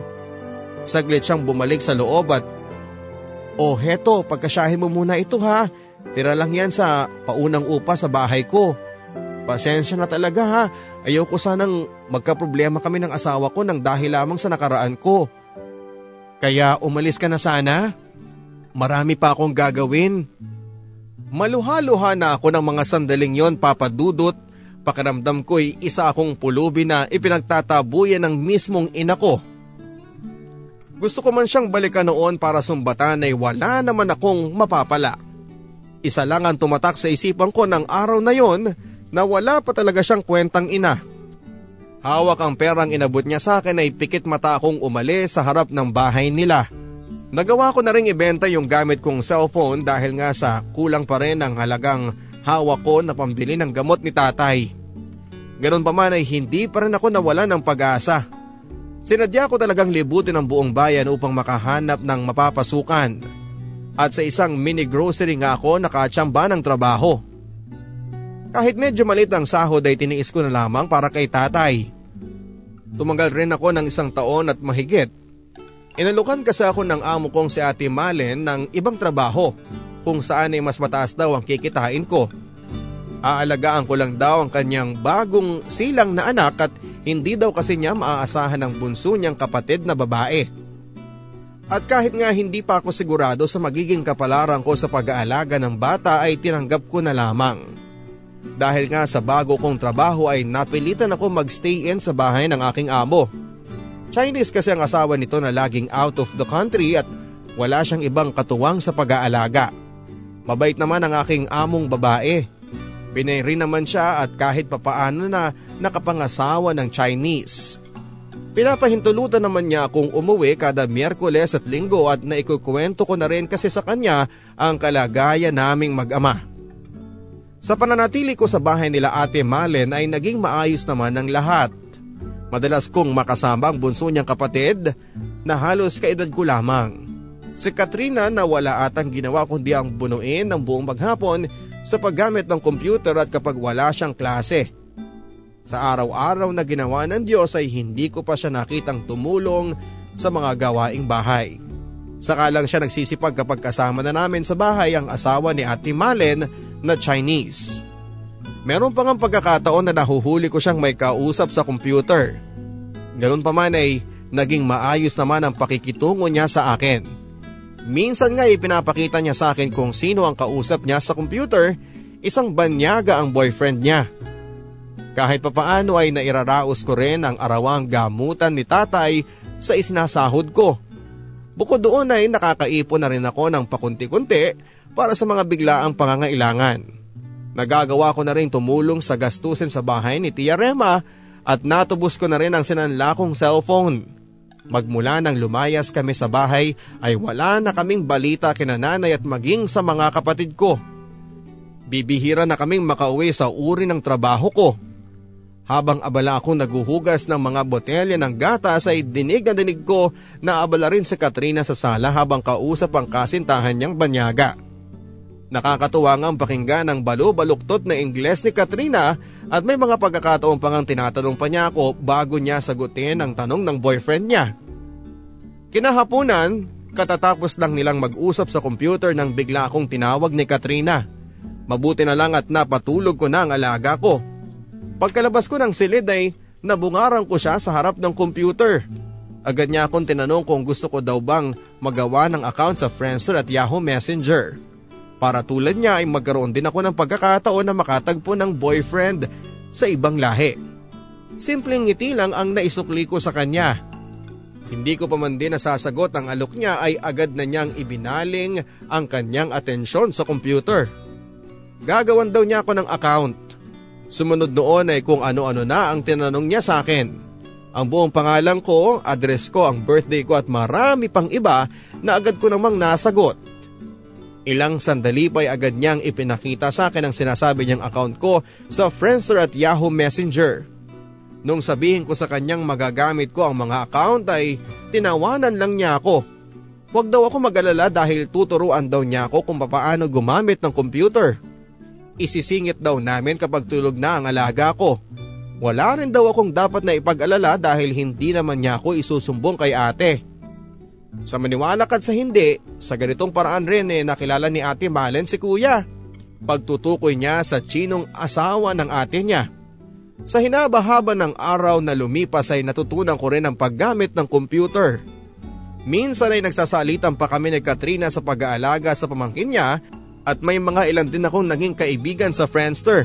Habang sa Yahoo Messenger naman ay puro kaibigan at kakilala lang ng kasintahan ni Katrina ang nasa contacts ko.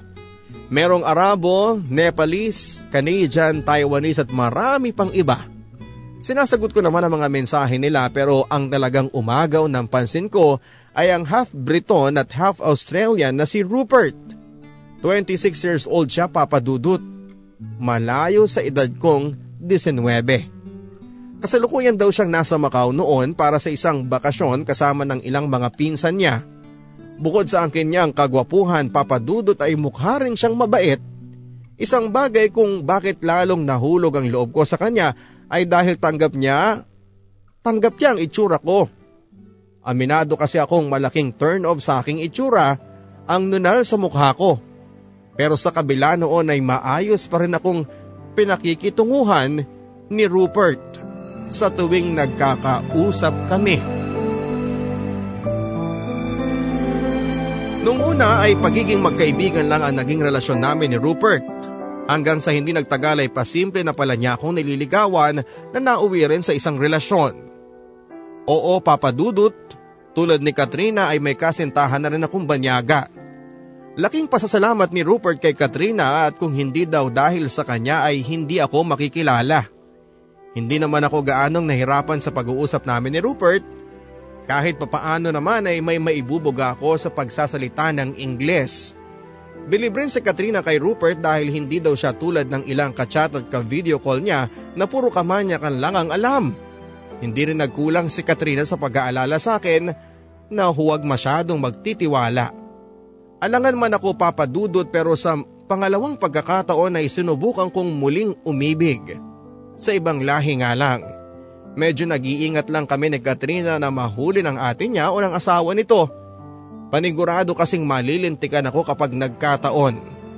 Pinakiusapan ko na rin si Katrina na kung maaari ay huwag niyang babanggitin kay Rupert ang tungkol sa amin ng tatay ko. Ayaw ko kasing kaawaan niya ako.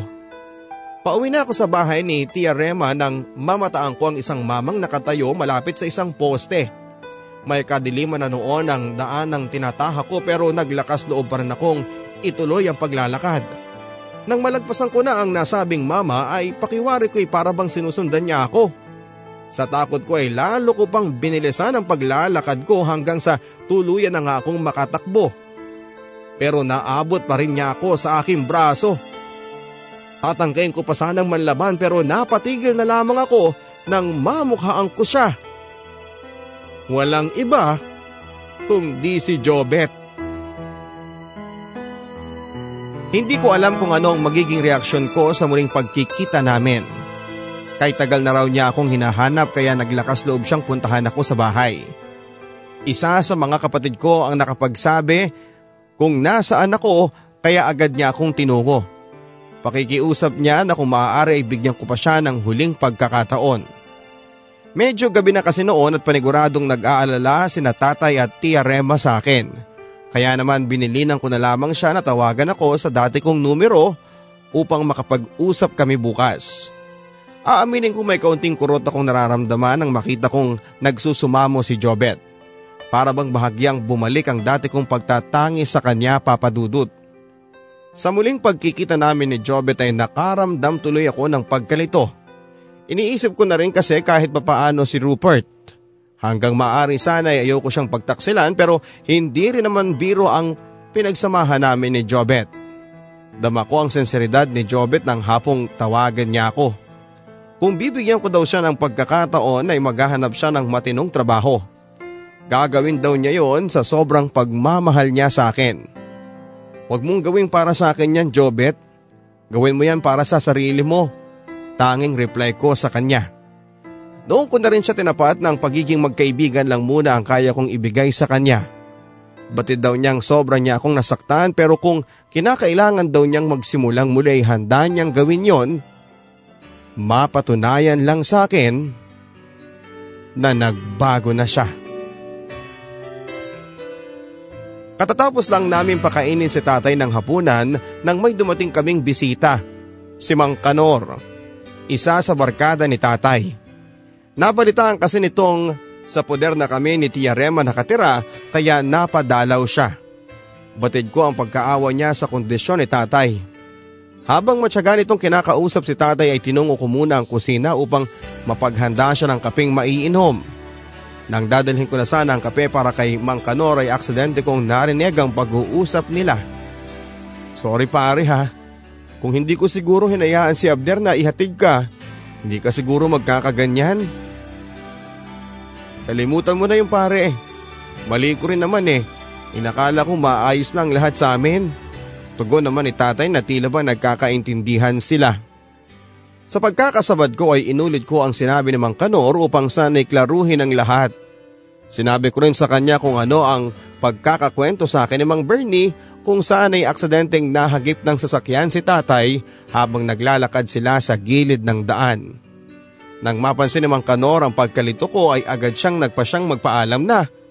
May dadaanan pa raw kasi siya sa plaza. Mula noon ay hindi na naalis sa isipan ko ang mga narinig kong pag-uusap nila at kung ano ang kinalaman ni Mang Bernie sa nangyari kay tatay. Sa naging tugon kasi ni tatay kay Mang Kanor ay tila ba may naging alitan sila ni Mang Bernie dati. Kinabukasan ay nagpa siya akong puntahan si nanay sa bahay upang sana ay ipaalam ang tungkol sa aking narinig. Nagbabaka sakali lang naman kasi ako na baka may kinalaman nga si Mang Bernie sa pagkakaaksidente ni tatay. Hindi pa man din ako tuluyang nakakalapit sa trangkahan ng aming bahay nang may nasilayan akong mamang bihis na bihis papalabas ng bahay, si Mang Bernie. Nang tuluyan na siyang nakalayo ay saka ako nagpatuloy ng pasok sa bahay. Nadatnang ko si nanay na nagliligpit ng mga pinagkainan. Nagulat pa siya nang makita niya ako. Anong ginagawa mo dito? Ano pong ginagawa ni Mang Bernie rito? Nakita ko kasi siyang papalabas ng trangkahan kanina. Pagtatakang tanong ko, dito na siya nangungupahan. Sagot ni nanay. Pinaalis na raw kasi si Mang Bernie nang nagmamay-ari ng apartment na tinutuluyan niya. Matapos niyang sagutin ang tanong ko ay ako naman ang kanyang tinanong. Kung nagpunta raw ako doon para humingi ng tulong sa pagpapagamot kay tatay ay wala daw akong mapapala. Sagad-sagad na raw siya sa mga babayarin kaya mas makakabuting umalis na lamang ako. Dahil nga sa agad akong pinaalis ni nanay ng oras na yon ay hindi ko na naituloy ang sabihin sa kanya ang tungkol sa aking natuklasan. Ewan ko ba kung bakit hindi ko magawang maniwala sa dahilan niyang nangungupahan lang si Mang Bernie sa bahay.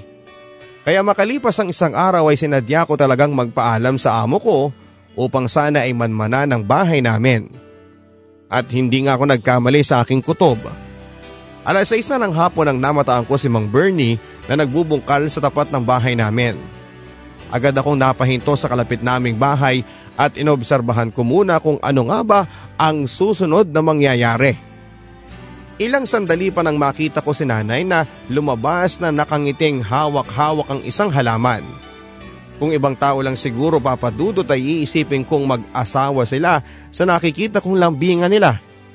Nakita ko rin kasing Pinunasan ni nanay ang likuran ni Mang Bernie na animoy may relasyon silang dalawa. Hanggang sa hindi ko na nga napigilan ang sarili kong lumapit ng tuluyan sa tapat ng aming bahay. para bang tinamaan sila ng kidlat sa bilis ng kanilang pagkakahiwalay nang makita nila ako. Ang lakas rin ng loob mong sabihin na sa lawahan ng tatay ko, samantalang pati pala ikaw ay may tinatagong baho. Maluha-luha kong sigaw kay Nanay Esther na noon ay gulat na gulat sa pagdating ko. Ikaw babae ka, tumahimik ka dyan ha. Baka may maniwala sa mga pinagsasasabi mo. Bakit? Nahihiya ka? Na malaman ng buong barangay ang katotohanan? Nahihiya ka pa talaga ha? Habang yung tatay ko naghihirap doon. Ikaw naman dito, nagpapakasaya kasama ng lalaki nagpahamak sa kanya. Aba, kasalanan ko ba kung suray-suray yung tatay mo ng gabing yon? Kung nabundol man siya, dahil na rin sa katangahan niya, sabad naman ni Mang Bernie. Walang hiya ka Mang Bernie, hindi ka na naawa sa tatay ko. Kayo nay, bakit wala man lang kayong reaksyon dyan? Siguro hindi rin lingid sa kalaman ninyo ang tungkol sa ginawa ng lalaki ninyo. Palibhasa mga kampun nga pala kayo ng demonyo. Mga demonyo! Hagulhul kong sigaw saka nagmamadaling umalis ng kanilang harapan. Pauwi na rin ako kina Tia Rema nang hindi ko pa rin mapatigil ang pag-iyak ko sa sobrang sama ng loob ko. Hindi ko akalaing kayang gawin yon ni Nanay Esther sa tatay ko. Pinilit kong itago kay tatay ang nagmumugtong mata ko ng gabing makarating na ako sa bahay ng tiyahin ko. Mabuti na lang at tulog na siya nang dumating ako. Sa kabila noon ay hindi pa rin ako nakaligtas kay Tia Rema. Kasalukuyan kasi akong nagpapahangin sa balkon nang bigla niya akong puntahan upang kausapin. Tinanong niya ako kung bakit daw nagmumugto ang mga mata ko. Ang buong akala pa nga daw niya noon ay nakipag-away ako sa boyfriend. Dahil sa maling hulang niyang yon ay napilitan kong sabihin ang tungkol sa natuklasan at nasaksihan ko. Maging siya ay nagulat sa nalaman niyang nagsasama na sa iisang bubong si nanay at Mang Bernie. Hindi na raw nakapagtataka kapag malaman niyang may kinalaman nga si Mang Bernie sa pagkadisgrasya ni tatay. Nung araw daw kasi ay mahigpit na silang magkaribal kay nanay. Unang naging kasintahan daw ni nanay si Mang Bernie pero ayaw sa kanya ng mga magulang ni nanay. Kay tatay Pilo raw boto ang mga magulang ni nanay. Basta gulero daw kasi noong araw si Mang Bernie. Hindi nga rin sila naniniwalang anak ni tatay si Ate Louie noon. Hula nila ay napilitan lang ako ni tatay ang ipinagbubuntis ni nanay para maisalba lang ito sa kahihiyan. Mula nga nang maikasal nga daw si nanay at tatay ay lagi nang nagwawala si Mang Bernie sa tapat ng kanilang bahay na sobrang sama ng loob. Nahinto lang ang panggugulo nito nang pinagbantaan siyang ipakukulong ng mga kapatid ni nanay kapag hindi niya ito tinigilan. Isang taon at mahigit lang daw ay biglang naglaho si Mang Bernie at sa pagbalik nito ay nagmistula na siyang tupa sa sobrang kabaitan. Hanggang sa hindi nagtagal ay naging magkaibigan sila ni Tatay Pilo. Kaya huwag na raw akong magtaka sa mga nalaman ko ani ni Tia Rema. Marahil lahat ng mga nangyari ay umayon lang sa plano ni Mang Bernie upang mapasa kanyang muli si nanay. Nakatulong na rin daw siguro yung nagawa ni tatay na pagtataksil upang lalong mabuhayan ang loob si nanay na makipagbalikan kay Mang Bernie. Magpasalamat na lamang daw ako at buhay ang tatay ko. Hindi makakatulong sa pagpapagaling ng tatay mo kung Sasabihin mo pa sa kanya ang natuklasan mo anak. Makakabuti siguro kung ilihim mo na lang muna ito sa tatay mo. Pakiusap ni Tia Rema sa akin kaya naman pikit mata papadudod ay nangako ako kay Tia Rema na hindi ko nababanggitin kay tatay ang tungkol sa mga natuklasan ko. Kwenestyon ko rin siya sa papaanong paraan ko mapagbabayad si Mang Bernie sa ginawa niya. Magsasayang lang daw kami ng panahon at pera kung itutuloy namin ang reklamo. Malakas kasi ang kutob kong itinulak ni Mang Bernie ang tatay kaya naaksidente. Giit ni Tia Rema ay wala naman daw kaming matibay na ebidensya kung sakali. Mas maiging ipasa Diyos na lamang ang lahat. Kaya naman ang gabing yon bago ako matulog ay taimtim akong nanalangin sa Panginoon. Sa Kanya ko na lang ipagkakatiwala ang lahat-lahat. Hiniling ko rin sa Kanyang bigyan pa ako ng sapat na lakas upang makayanan ang lahat ng pagsubok para sa aming mag-ama. Kinabukasan pagpasok ko ng trabaho ay masayang ibinalita sa akin ni Katrina ang tungkol sa pagkakaaproba ng kanyang visa papunta sa Amerika. Sa tulong daw ito ng banyagan niyang boyfriend. Ako man din papadudot ay nasiyahan sa magandang balitang yon at nagawa ko pa siyang biruin na magkita na lamang kami kapag dumating na ang pagkakataong ako naman ang kunin ni Rupert sa bansang kinakaroonan niya. Sagot ni Katrina mukhang malabo pa raw yun mangyari alam naman daw kasi niyang hindi ko basta-basta maiiwan si tatay. Tama naman siya papadudot. Hindi ganong kadali kasing basta na lamang iwan si tatay lalo na ngayon sa kalagayan niya. Ilang linggo lang ang lumipas ay tuluyan na ngang nakaalis si Katrina. Yun nga lang ay hindi ko naman naitanong sa kanya kung sa papaanong paraan ko mabubuksan ang computer kung sakaling gusto kong makausap si Rupert. Kaya naman mula nang umalis si Katrina ay hindi na rin kami nagkaroon ng pagkakataong makapag-usap pa ni Rupert online. Hanggang sa halos lahat na ng oras at panahon ko ay natuon na lamang sa alaga ko. Hapon ng Sabado nang mabungaran ko sa labas ng bahay ng aking amo, si Jobet. Hindi ko rin alam kung kanino niya nalaman ang address na pinagtatrabahuhan ko. Nang labasin ko siya ay sa kanya ko na rin mismo nalaman na galing pala siya sa bahay ni Tia Rema. Gusto lang niya akong makita kaya napadaan siya. Tulog naman ang alaga ko kaya nagkaroon kami ng pagkakataong makapag-usap. Kamakalawa ay natanggap siya sa isang grocery bilang isang bagger. Bahagya akong natuwa nang bagitin niya sa akin ang plano niyang pagbabalik sa pag-aaral. Unti-unti papadudot ay naibalik ang tiwala ko kay Jobet sa tulong na rin ng pagiging magkaibigan namin. May mga pagkakataon ding pinapasaringan niya ako ng tungkol sa plano niyang ligawan akong muli pero dinededma ko na lamang. Ayaw ko rin kasing magbanggit sa kanya ng tungkol kay Rupert kaya naman kapag ganoong pinaparinggan niya ako, nang pagtingin niya sa akin ay binabara ko na lamang siya. Pero aminado ako papadudot na laking tulong din sa akin ang pagiging magkaibigan namin ni Jobet upang hindi ko masyadong mamiss si Rupert. Nakakaramdam pa rin ako ng kaunting kilig sa tuwing pinaparamdam sa akin ni Jobet na espesyal ako pero hindi ko na lang ipinapahalata. Katatapos naming maghapunan nang makita ko si Ate Malen na ginagamit yung computer ni Katrina.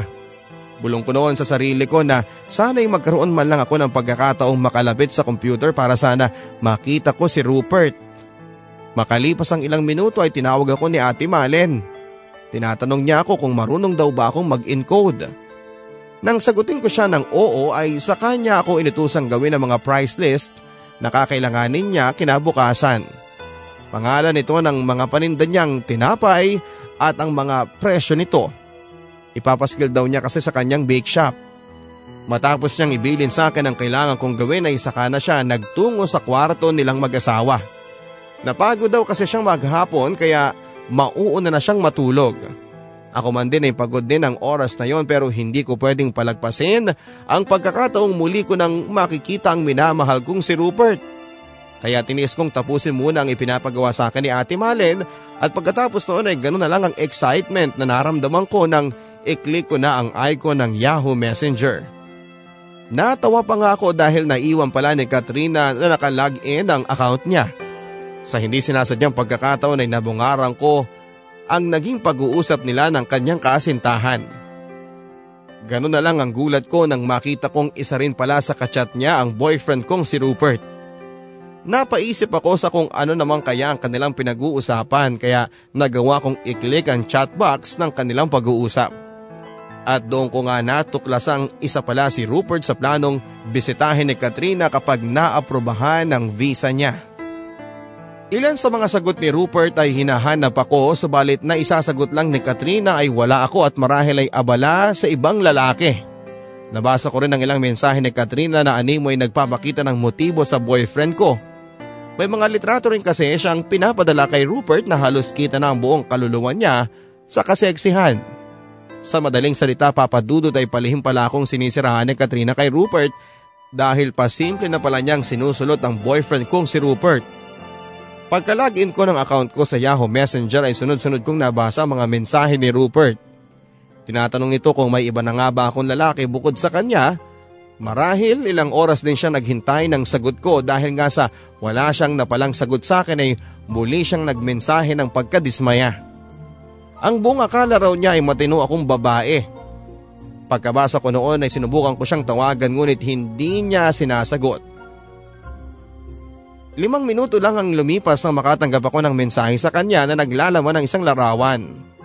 Larawan nilang dalawa ni Katrina na masayang nagiinuman na may nakasulat pa na we're happy together. Thank you for everything. Ganun na lang ang galit ko sa mga nakita ko't nabasa papadudot.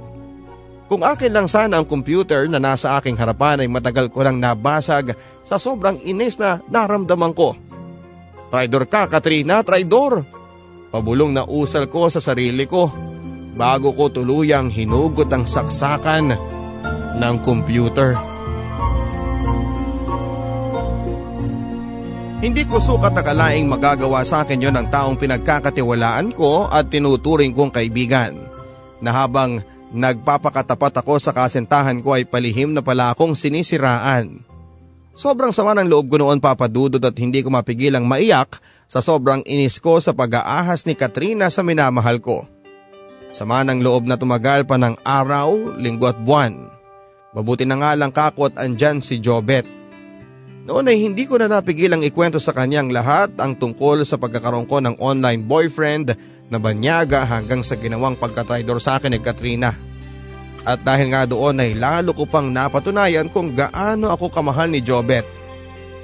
Bakit kasi kailangan mo pang maghanap ng iba eh? Andito lang naman ako Tanya. Malungkot na tono niya sa naging tanong niya papadudot. Sandali ako natahimik ng oras na yon.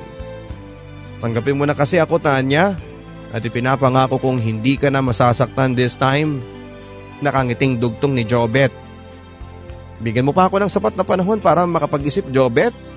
Tanging tungon ko sa kanya. Mula noon ay itinuon ko na lamang ang atensyon ko sa trabaho at kay tatay na noon ay bumubuti na rin ang kalagayan. Habang si Jobet naman ay pinayagan ko na rin muling manligaw sa akin. Kahit papaano ay nakamove on na rin ako sa sakit na idinulot ni Rupert at Katrina. Halos isang taon din ang inabot ng panliligaw sa akin ni Jobet bago ko siya tuluyang sinagot na muli. Sa tulong din ng panahon ay unti-unti na ngang naibalik ang matamis na pagtitingin na namin. Lalo na ngayon na nakikita ko rin kay Jobet kung paano siya magmalasakit sa aking ama. Sa unang pagkakataon pa lang kasi ng pagkikita nila ay nagkapalagayan kaagad sila ng loob. Nakatulong din siguro ang paghahanap ni Jobet ng pagmamahal ng isang ama. Siya na rin ang naging karamay ko sa gastusin sa gamutan ni tatay. Biyernes ng hapon nang pakiusapan ako ni Ate Malen na kung maaari ay huwag daw akong mag-day off. Plano kasi nilang magbakasyon sa Cavite at inaalala niya kung sino magbabantay ng bahay nila. Bilang malasakit ay pumayag ako sa pakiusap niya baka kasi abutin daw kasi ng dalawa o tatlong linggo. Kaya kinagabihan noon ay inutusan niya akong umuwi muna upang makapagpaalam kay tatay na agad ko namang ginawa. Linggo ng umaga nang umalis ang aking mga amo. At dahil nga sa wala naman akong ginawa ay naisipan kong maglinis ng buong bahay. Mula kusina hanggang sa halamanan. Gabi ng araw ding yon ay Nasilayan ko si Jobet sa may gate. Sa pagkakaalam ko ay Sabado pa siya nag-day off sa trabaho niya. Kaya namang gano'n na lamang ang gulat ko nang biglang pagpasyal niya. Base sa aking obserbasyon ay para siyang lasing. Lalapitan ko na sana siya upang sitahin nang bigla na lamang siyang tumumba sa aking harapan. Sa pagkakahawa ko sa kanyang mukha ay saka ko lang naramdaman na mainit siya. Teka Jobet, bakit mainit ka? Nilalagnat ka Pagpuna ko habang dinadampi ko ang kanyang lieg. Marahil sa sobrang pangihina kaya hindi na niya ako nagawang sagutin. Tuloy, imbis ng pagalitan ko siya sa hindi niya pagpasok sa trabaho, ay pinatuloy ko na lamang siya sa bahay ng aking amo. Alam kong mali ang patuloyin siya sa hindi ko bahay pero bahala na ako. Ang mahalaga ay mabigyan ko si Jobet ng paunang lunas nang hindi na lumala ang kanyang lagnat. Matapos ko siyang painumin ng gamot ay pinunasan ko ang kanyang katawan ng maligamgam na tubig. Alas 10 na ng gabi nang mapansin kong nanginginig si Jobet na tila ba giniginaw. Hindi ko na talaga alam ang gagawin ko kaya naman naisipan kong yakapin na lamang siya. Ang launa na ng madaling araw nang malimpungatan akong magkayakap pa rin kami ni Jobet. Akmang babangon na sana ako upang bumalik sa sahig kung saan ako naglatag ng higaan nang biglang higpitan ni Jobet ang pagkakahawak niya sa aking braso. Napatitig ako sa kanyang mga mata na bigla niya akong halikan sa labi. Salamat mahal ha. Salamat sa pag-aalaga mo sa akin. Pangiting sabi niya sa kanya ako muling hinalika ng mas matagal. Sa kalagitnaan ng halika namin ay bahagyang bumilis ang pintig ng aking puso. Pansin ko rin na na malalim ang hininga ni Jobet ng mga sandaling yon. Hanggang sa naramdaman ko na lamang ang paggapang ng mga kamay ni Jobet. Mula sa aking braso hanggang sa ibang bahagi ng aking katawan na talaga namang nagdulot sa akin ng kakaibang pakiramdam. May punto sa akin na parang gusto ko siyang pigilan sa ginagawa niya. Pero ewan ko kung bakit sumang-ayon ang katawan ko. Bawat galaw ng kanyang kamay ay pasimple kong inoobserbahan hanggang sa kung saan saan nga ito nakarating papadudot.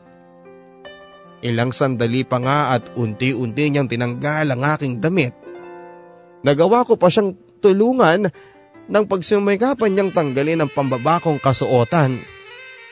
Nang gabing yon ay natangay ako sa maalab naming halikan. Teka Jobet, mali na ata itong ginagawa natin. Pagpipigil ko nang maramdaman ko ang init ng kanyang hubad na katawan. Mahal kita Tanya at alam kong mahal mo rin ako. Walang mali sa taong nagmamahalan basta magtiwala ka lang sa akin. Kasunod nga noon papadudot ay ang matagumpay niyang pag-angkin sa akin. Hanggang sa kalaunay, sabay na matagumpay naming naabot ang langit. Hindi ko alam kung sa papaanong paraan ko ikikilos noon ang katawan ko dahil sa sobrang hapdi ng naramdaman ko. Bago kami tuluyang nakatulog ay namalayang kong niyakap ako ni Jobet. Kinabukasan ay medyo tinanghali na ako ng gising. Marahil ay sa sobrang pagod na rin at pagkabangon ko ay napansin ko ang isang tasa ng kape at isang supot ng pandesal sa may paanan ng aking higaan. Saka ko na lang napagtantong wala na rin pala si Jobet sa aking tabi.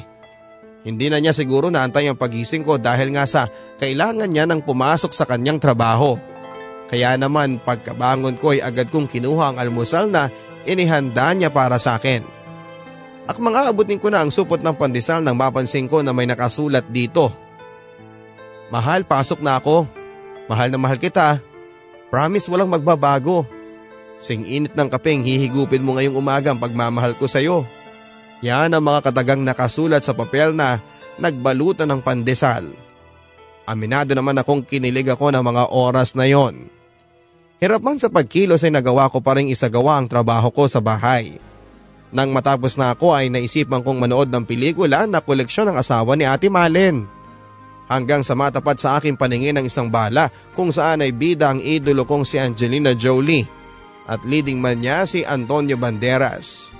Kung hindi ako nagkakamali ay the original scene ng pamagat ng pelikulang yon. Maganda naman ang naging takbo ng kwento hanggang sa umabot doon sa parte kung saan ay nagpaalala sa akin kay Jobet. At yun nga ay nung may nangyari sa amin. Dahil doon ay hindi ko mapigilang mapangiti papadudot.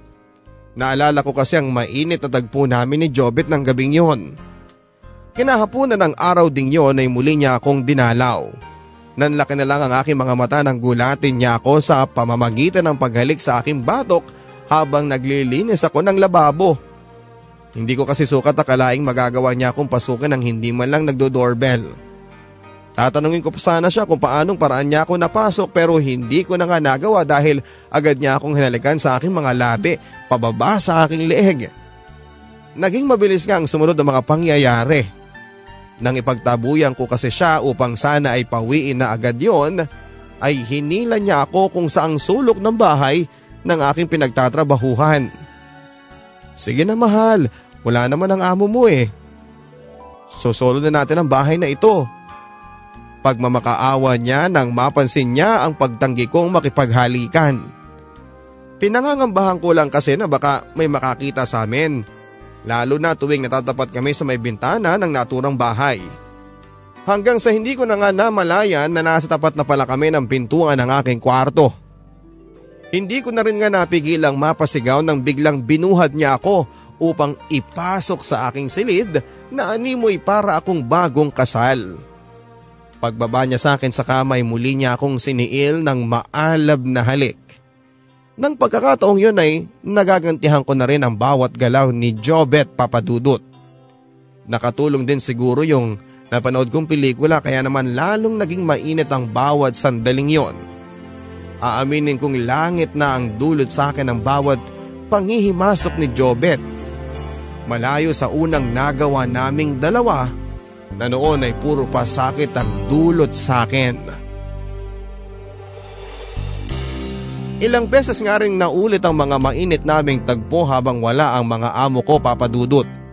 Pero sinigurado ko naman sa pagbabalik nila ay nagawa ko ang lahat ng mga tungkulin ko.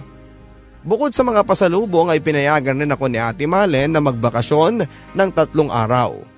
Inabutan din niya ako ng kaunting halaga Nasa bungad pa lang ako ng bahay ni Tia Rema nang mapansin ko si tatay sa may azotea na tila ba may malalim na iniisip. Papanhik na sana ako sa kinakaroonan niya nang may masayang ibinalita sa akin si Tia Rema. Ang pagbuti ng kalagayan ng aking ama. Laking tulong din daw ang madalas na pagdalaw ni Jobet at hindi nito pagpalya sa pag-aabot ng pambili ng gamot ni tatay. At dahil nga sa ibinalitang yun ni Tia Rema, papadudot ay mas lalo akong nagmahal kay Jobet. Napatunayan ko kasi kung gaano niya pinapahalagahan ang aking ama. Kinabukasan noon ay inaya ko si tatay na kumain sa labas kasama rin si Jobet. Bukod doon ay nabilhan ko rin siya ng sapatos at pantalon gamit ang perang ibinigay sa akin ni ate Malen. Gusto ko kasing kahit papaano ay mapagaan ang loob ni tatay. Pero ang inaakala kong masayang pamamasyal namin ni tatay ay nauwi sa sama ng loob. Ito ay nang makita niya sa isang kainan sa mall na kinakaroon na namin si nanay at mang Bernie. Ganon na lamang ang pagngingit-ngit niya nang makita niyang magkaakbayang dalawa at hindi ko pinaghandaan ng tagpong yon. Kaya naman hindi ko rin alam kung sa paanong paraan ko iwawala sa kanila ang paningin ni tatay. Mabuti na lang at biglang nag-brownout kaya nagawa kong itulak sa isang sulok ng mall si tatay upang sa ganoon ay maluwag na makadaan ang mga tao. Pagkatapos noon ay si tatay na mismo ang nag-ayang umuwi na kami. Damo kong hindi na maganda ang kanyang nararamdaman at hindi ko tuloy alam sa kung paanong paraan ko siya sisimula na kausapin. Mula kasi sa mall hanggang sa bahay ay wala na akong narinig na imik mula sa kanya. Hapon na nang aabutan ko na sana siya ng gamot niya nang bigla siyang nagsalita. Matagal ka na bang may nalalaman sa relasyon ng Bernie na yon at ng nanay Esther mo? Seryosong tanong niya habang nakatingin sa kalayuan. Saglit na namagitan ang katahimikan sa pagitan namin. Anak baldado lang ako pero hindi ako tanga. Sa reaksyon mo kanina sa mga nakita ko ay parang hindi ka na nagulat. Eh tay, hindi ko naman kasi alam kung sa paanong paraan ko sasabihin sa inyo eh. Iniisip ko lang naman yung kalagayan po ninyo. Kahit na. Dapat sinabi mo sa akin, hindi yung para akong tanga dito. Pinagdadasal ko man din na sana'y magkaayos na kami ng nanay Esther mo tapos eh. Tay sana naman maintindihan mo kung bakit kinakailangan kong ilihim sa iyo ang patungkol doon. Sapat na sa akin ang nakita ko. Wala na talagang iaayos pa sa relasyon namin ni Esther. Hanggang sa ngayon pala ay sila pa rin ang Bernie na yon. Si Bernie pa rin ang mahal niya. Maluhaluhang sambit ng aking ama kaya naman hindi ko na napigilan ang sarili ko. Nayakapin siya.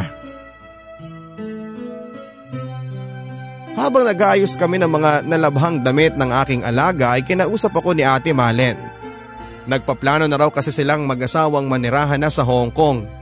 May bahay daw kasi doon ang asawa niyang Chinese at ibebenta na raw nila ang mini grocery nila. At kung papayag daw ako ay gusto raw sana nilang akong isama. Baka kasi mahirapan lang sila kung kukuha na naman sila ng panibagong mag-aalaga sa anak nila. Wala naman daw akong dapat na ipag-alala dahil handa silang taasan ng sahod ko kung sakali. Nagulat ako sa alok ni Ate Malen papadudot kaya naman nang muli niya akong tanungin ay hindi ka agad ako nakasagot. Sige po ate pag-iisipan ko muna. Pangiti kong sabi. Pero sa totoo lang ay nalilito ako ng mga oras na yon. Magdamag akong hindi nakatulog ng gabing yon sa kakaisip. Iniisip ko kasi ang kalagayan ni tatay kung sakali mang iwan ko siya. Pero ang magiging kapalit naman ng paglayo ko sa kanya ay ang magiging magaan ang gastusin para sa gamutan niya. Hanggang sa sumagi naman sa aking isipan si Jobet. Natanong ko sa sarili ko na kakayanin ko bang magkalayo kami ng mahal ko. Inabot na ako ng umaga papadudot pero wala pa rin nabubuong desisyon sa aking isipan. Kaya naman noong nag-day off ako ay minabuti kong kausapin si tatay. Nung una ay nalungkot rin siya sa ibinalita ko pero kalaunan ay pinayagan naman niya ako. Payag daw siyang magkalayo kami basta't ipangako ko raw na mag-iipon ako para sa pagbabalik eskwela ko. Hindi naman mahirap sa akin ang pinapagawa niya kaya naman ng oras ding yon ay nangako ako sa tatay ko. Nang ipaalam ko naman kay Jobet ang kalagayan ko ay medyo nahirapan pa ako na kumbinsihin siya. Na malaki ang may tutulong sa aming mag-ama ang gagawin ko. Parang hindi daw niya kasi kakayaning malayo ako pero hindi naglaon ay pinayagan din niya ako. Umabot pa ng ilang linggo bago tuluyang naayos ni Ate Male ng lahat ng mga papeles na aking kakailanganin. Ang buong akala ko ay magiging maayos ng lahat. Ilang linggo na lang kasi bago ang pag-alis namin nang bigla na lang parang hindi maganda ang aking pakiramdam. Yung para bang anumang kilos na gawin ko ay tila ba gumagalaw ang paligid ko kaya naman naisipan akong samahan ni Ate Malen sa isang pagamutan upang alamin kung ano nga ba ang aking kondisyon. Nang bigla na lang nagsalita ang espesyalista ang aming pinuntahan. Naku iha, bawas-bawasan mo ang mga mabibigat na trabaho lalo na't dalawa na kayo ngayon. Buntis ka. Mga tatlong linggo na. Magkahalong emosyon ang naramdaman namin ni Ate Malen ng mga sandaling yon. Hindi niya raw sukat akalain na may karelasyon ako. Kaya naman agad ko na rin binanggit sa kanya ang tungkol sa amin ni Jobet. Bahagya nga akong kinabahan dahil baka ikagalit niya ang pag-amin ko. Ganun na lang ang iginaan ng aking pakiramdam nang sabihin sa akin ni Ate Malen na wala daw kaso yon sa kanila. Iniisip lang daw niya ang dinadala ko kung sakaling itutuloy ko pa ang pagsama sa kanila sa Hong Kong. Kaya agad na rin akong nagdesisyon ng sandaling yon na hindi na ako sasama sa kanila para sa kapakanan ng aking dinadala. Agad namang naintindihan ni Ate Mali ang naging desisyon ko at kung sakaling okay pa daw akong paglingkuran sila pagkatapos kong mga anak ay handa pa rin daw silang kunin ako. Ganon na lang ang saya ni Jobet nang ibalita ko sa kanya na nagdadalang tao ako. Hindi mo lang alam kung gaano mo ako napasaya Tanya. Pananagutan ko ang batang yan. Gusto kong sabay nating palakihin ang anak natin. Ipaparanas ko sa kanya ang saya ng buong pamilya, bagay na hindi ko naranasan. Kasunod noon ay ang pangako niyang bibigyan kami ng magandang buhay. Magsusumikap daw siya upang makaipon ng para sa kasal namin. Maluha-luha din si tatay nang sabay naming ipaalam kay Jobet ang patungkol sa pagbubuntis ko.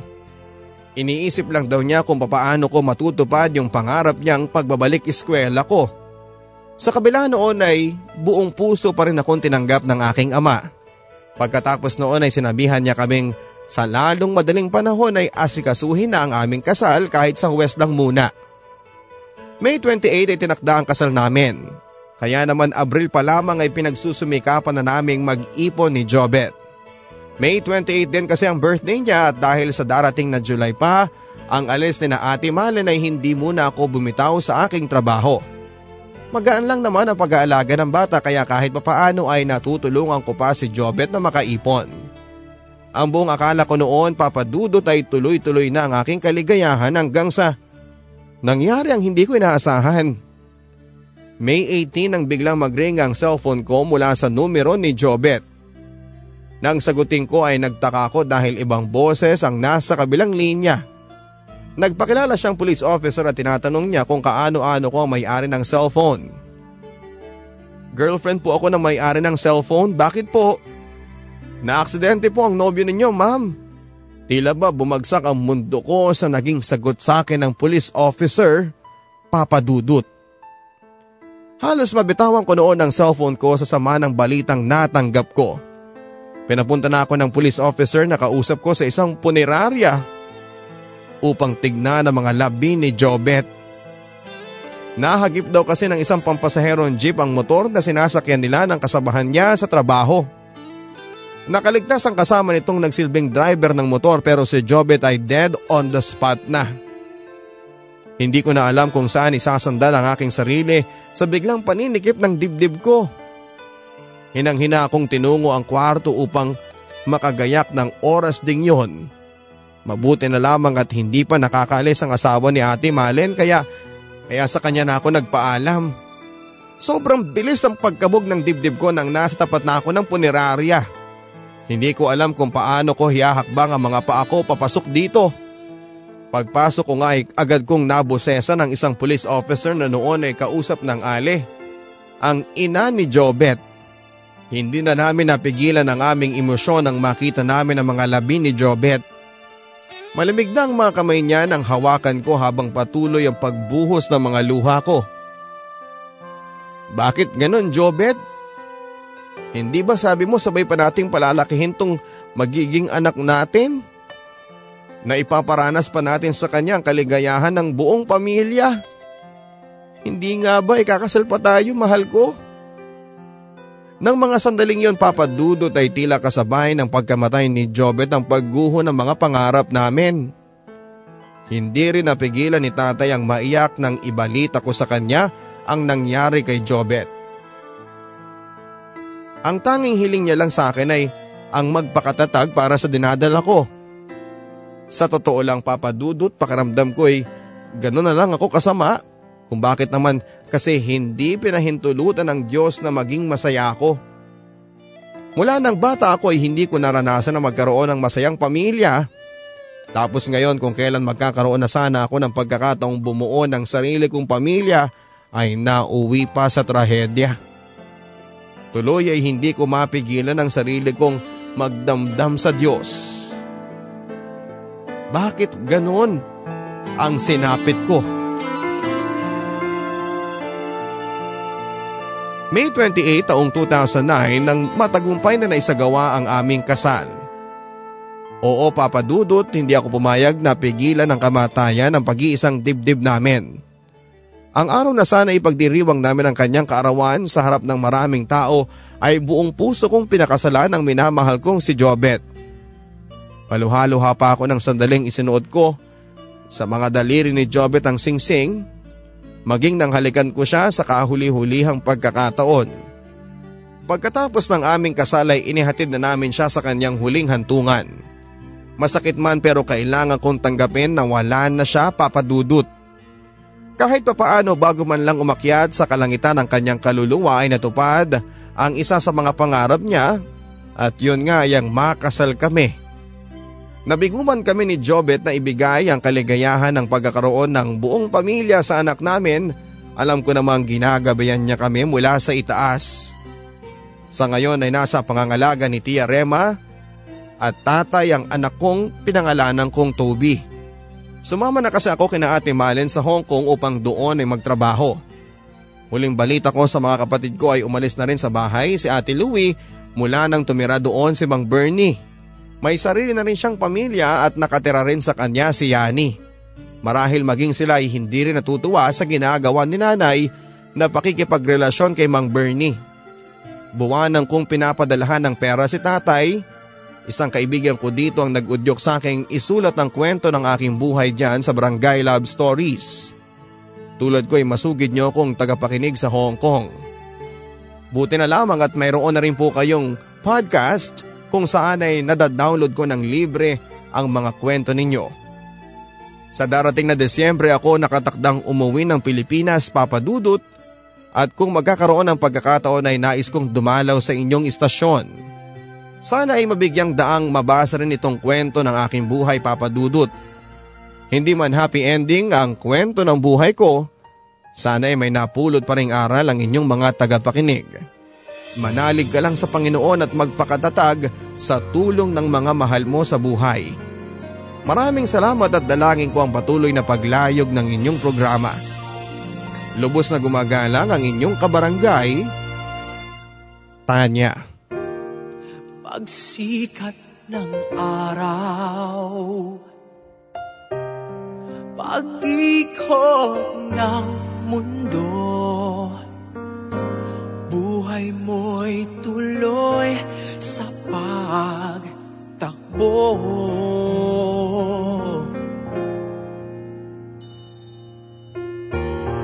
Halakhak at iyak Ligaya at lungkot. Sa ala-alay masinop na inipon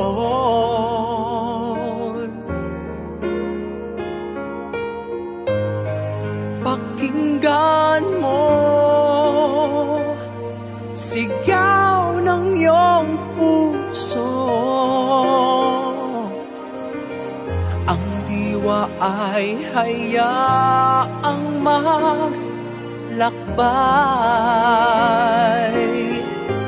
Kwento ng pag-ibig at ng buhay ay Yaman ng alaala sa buhay mong taglay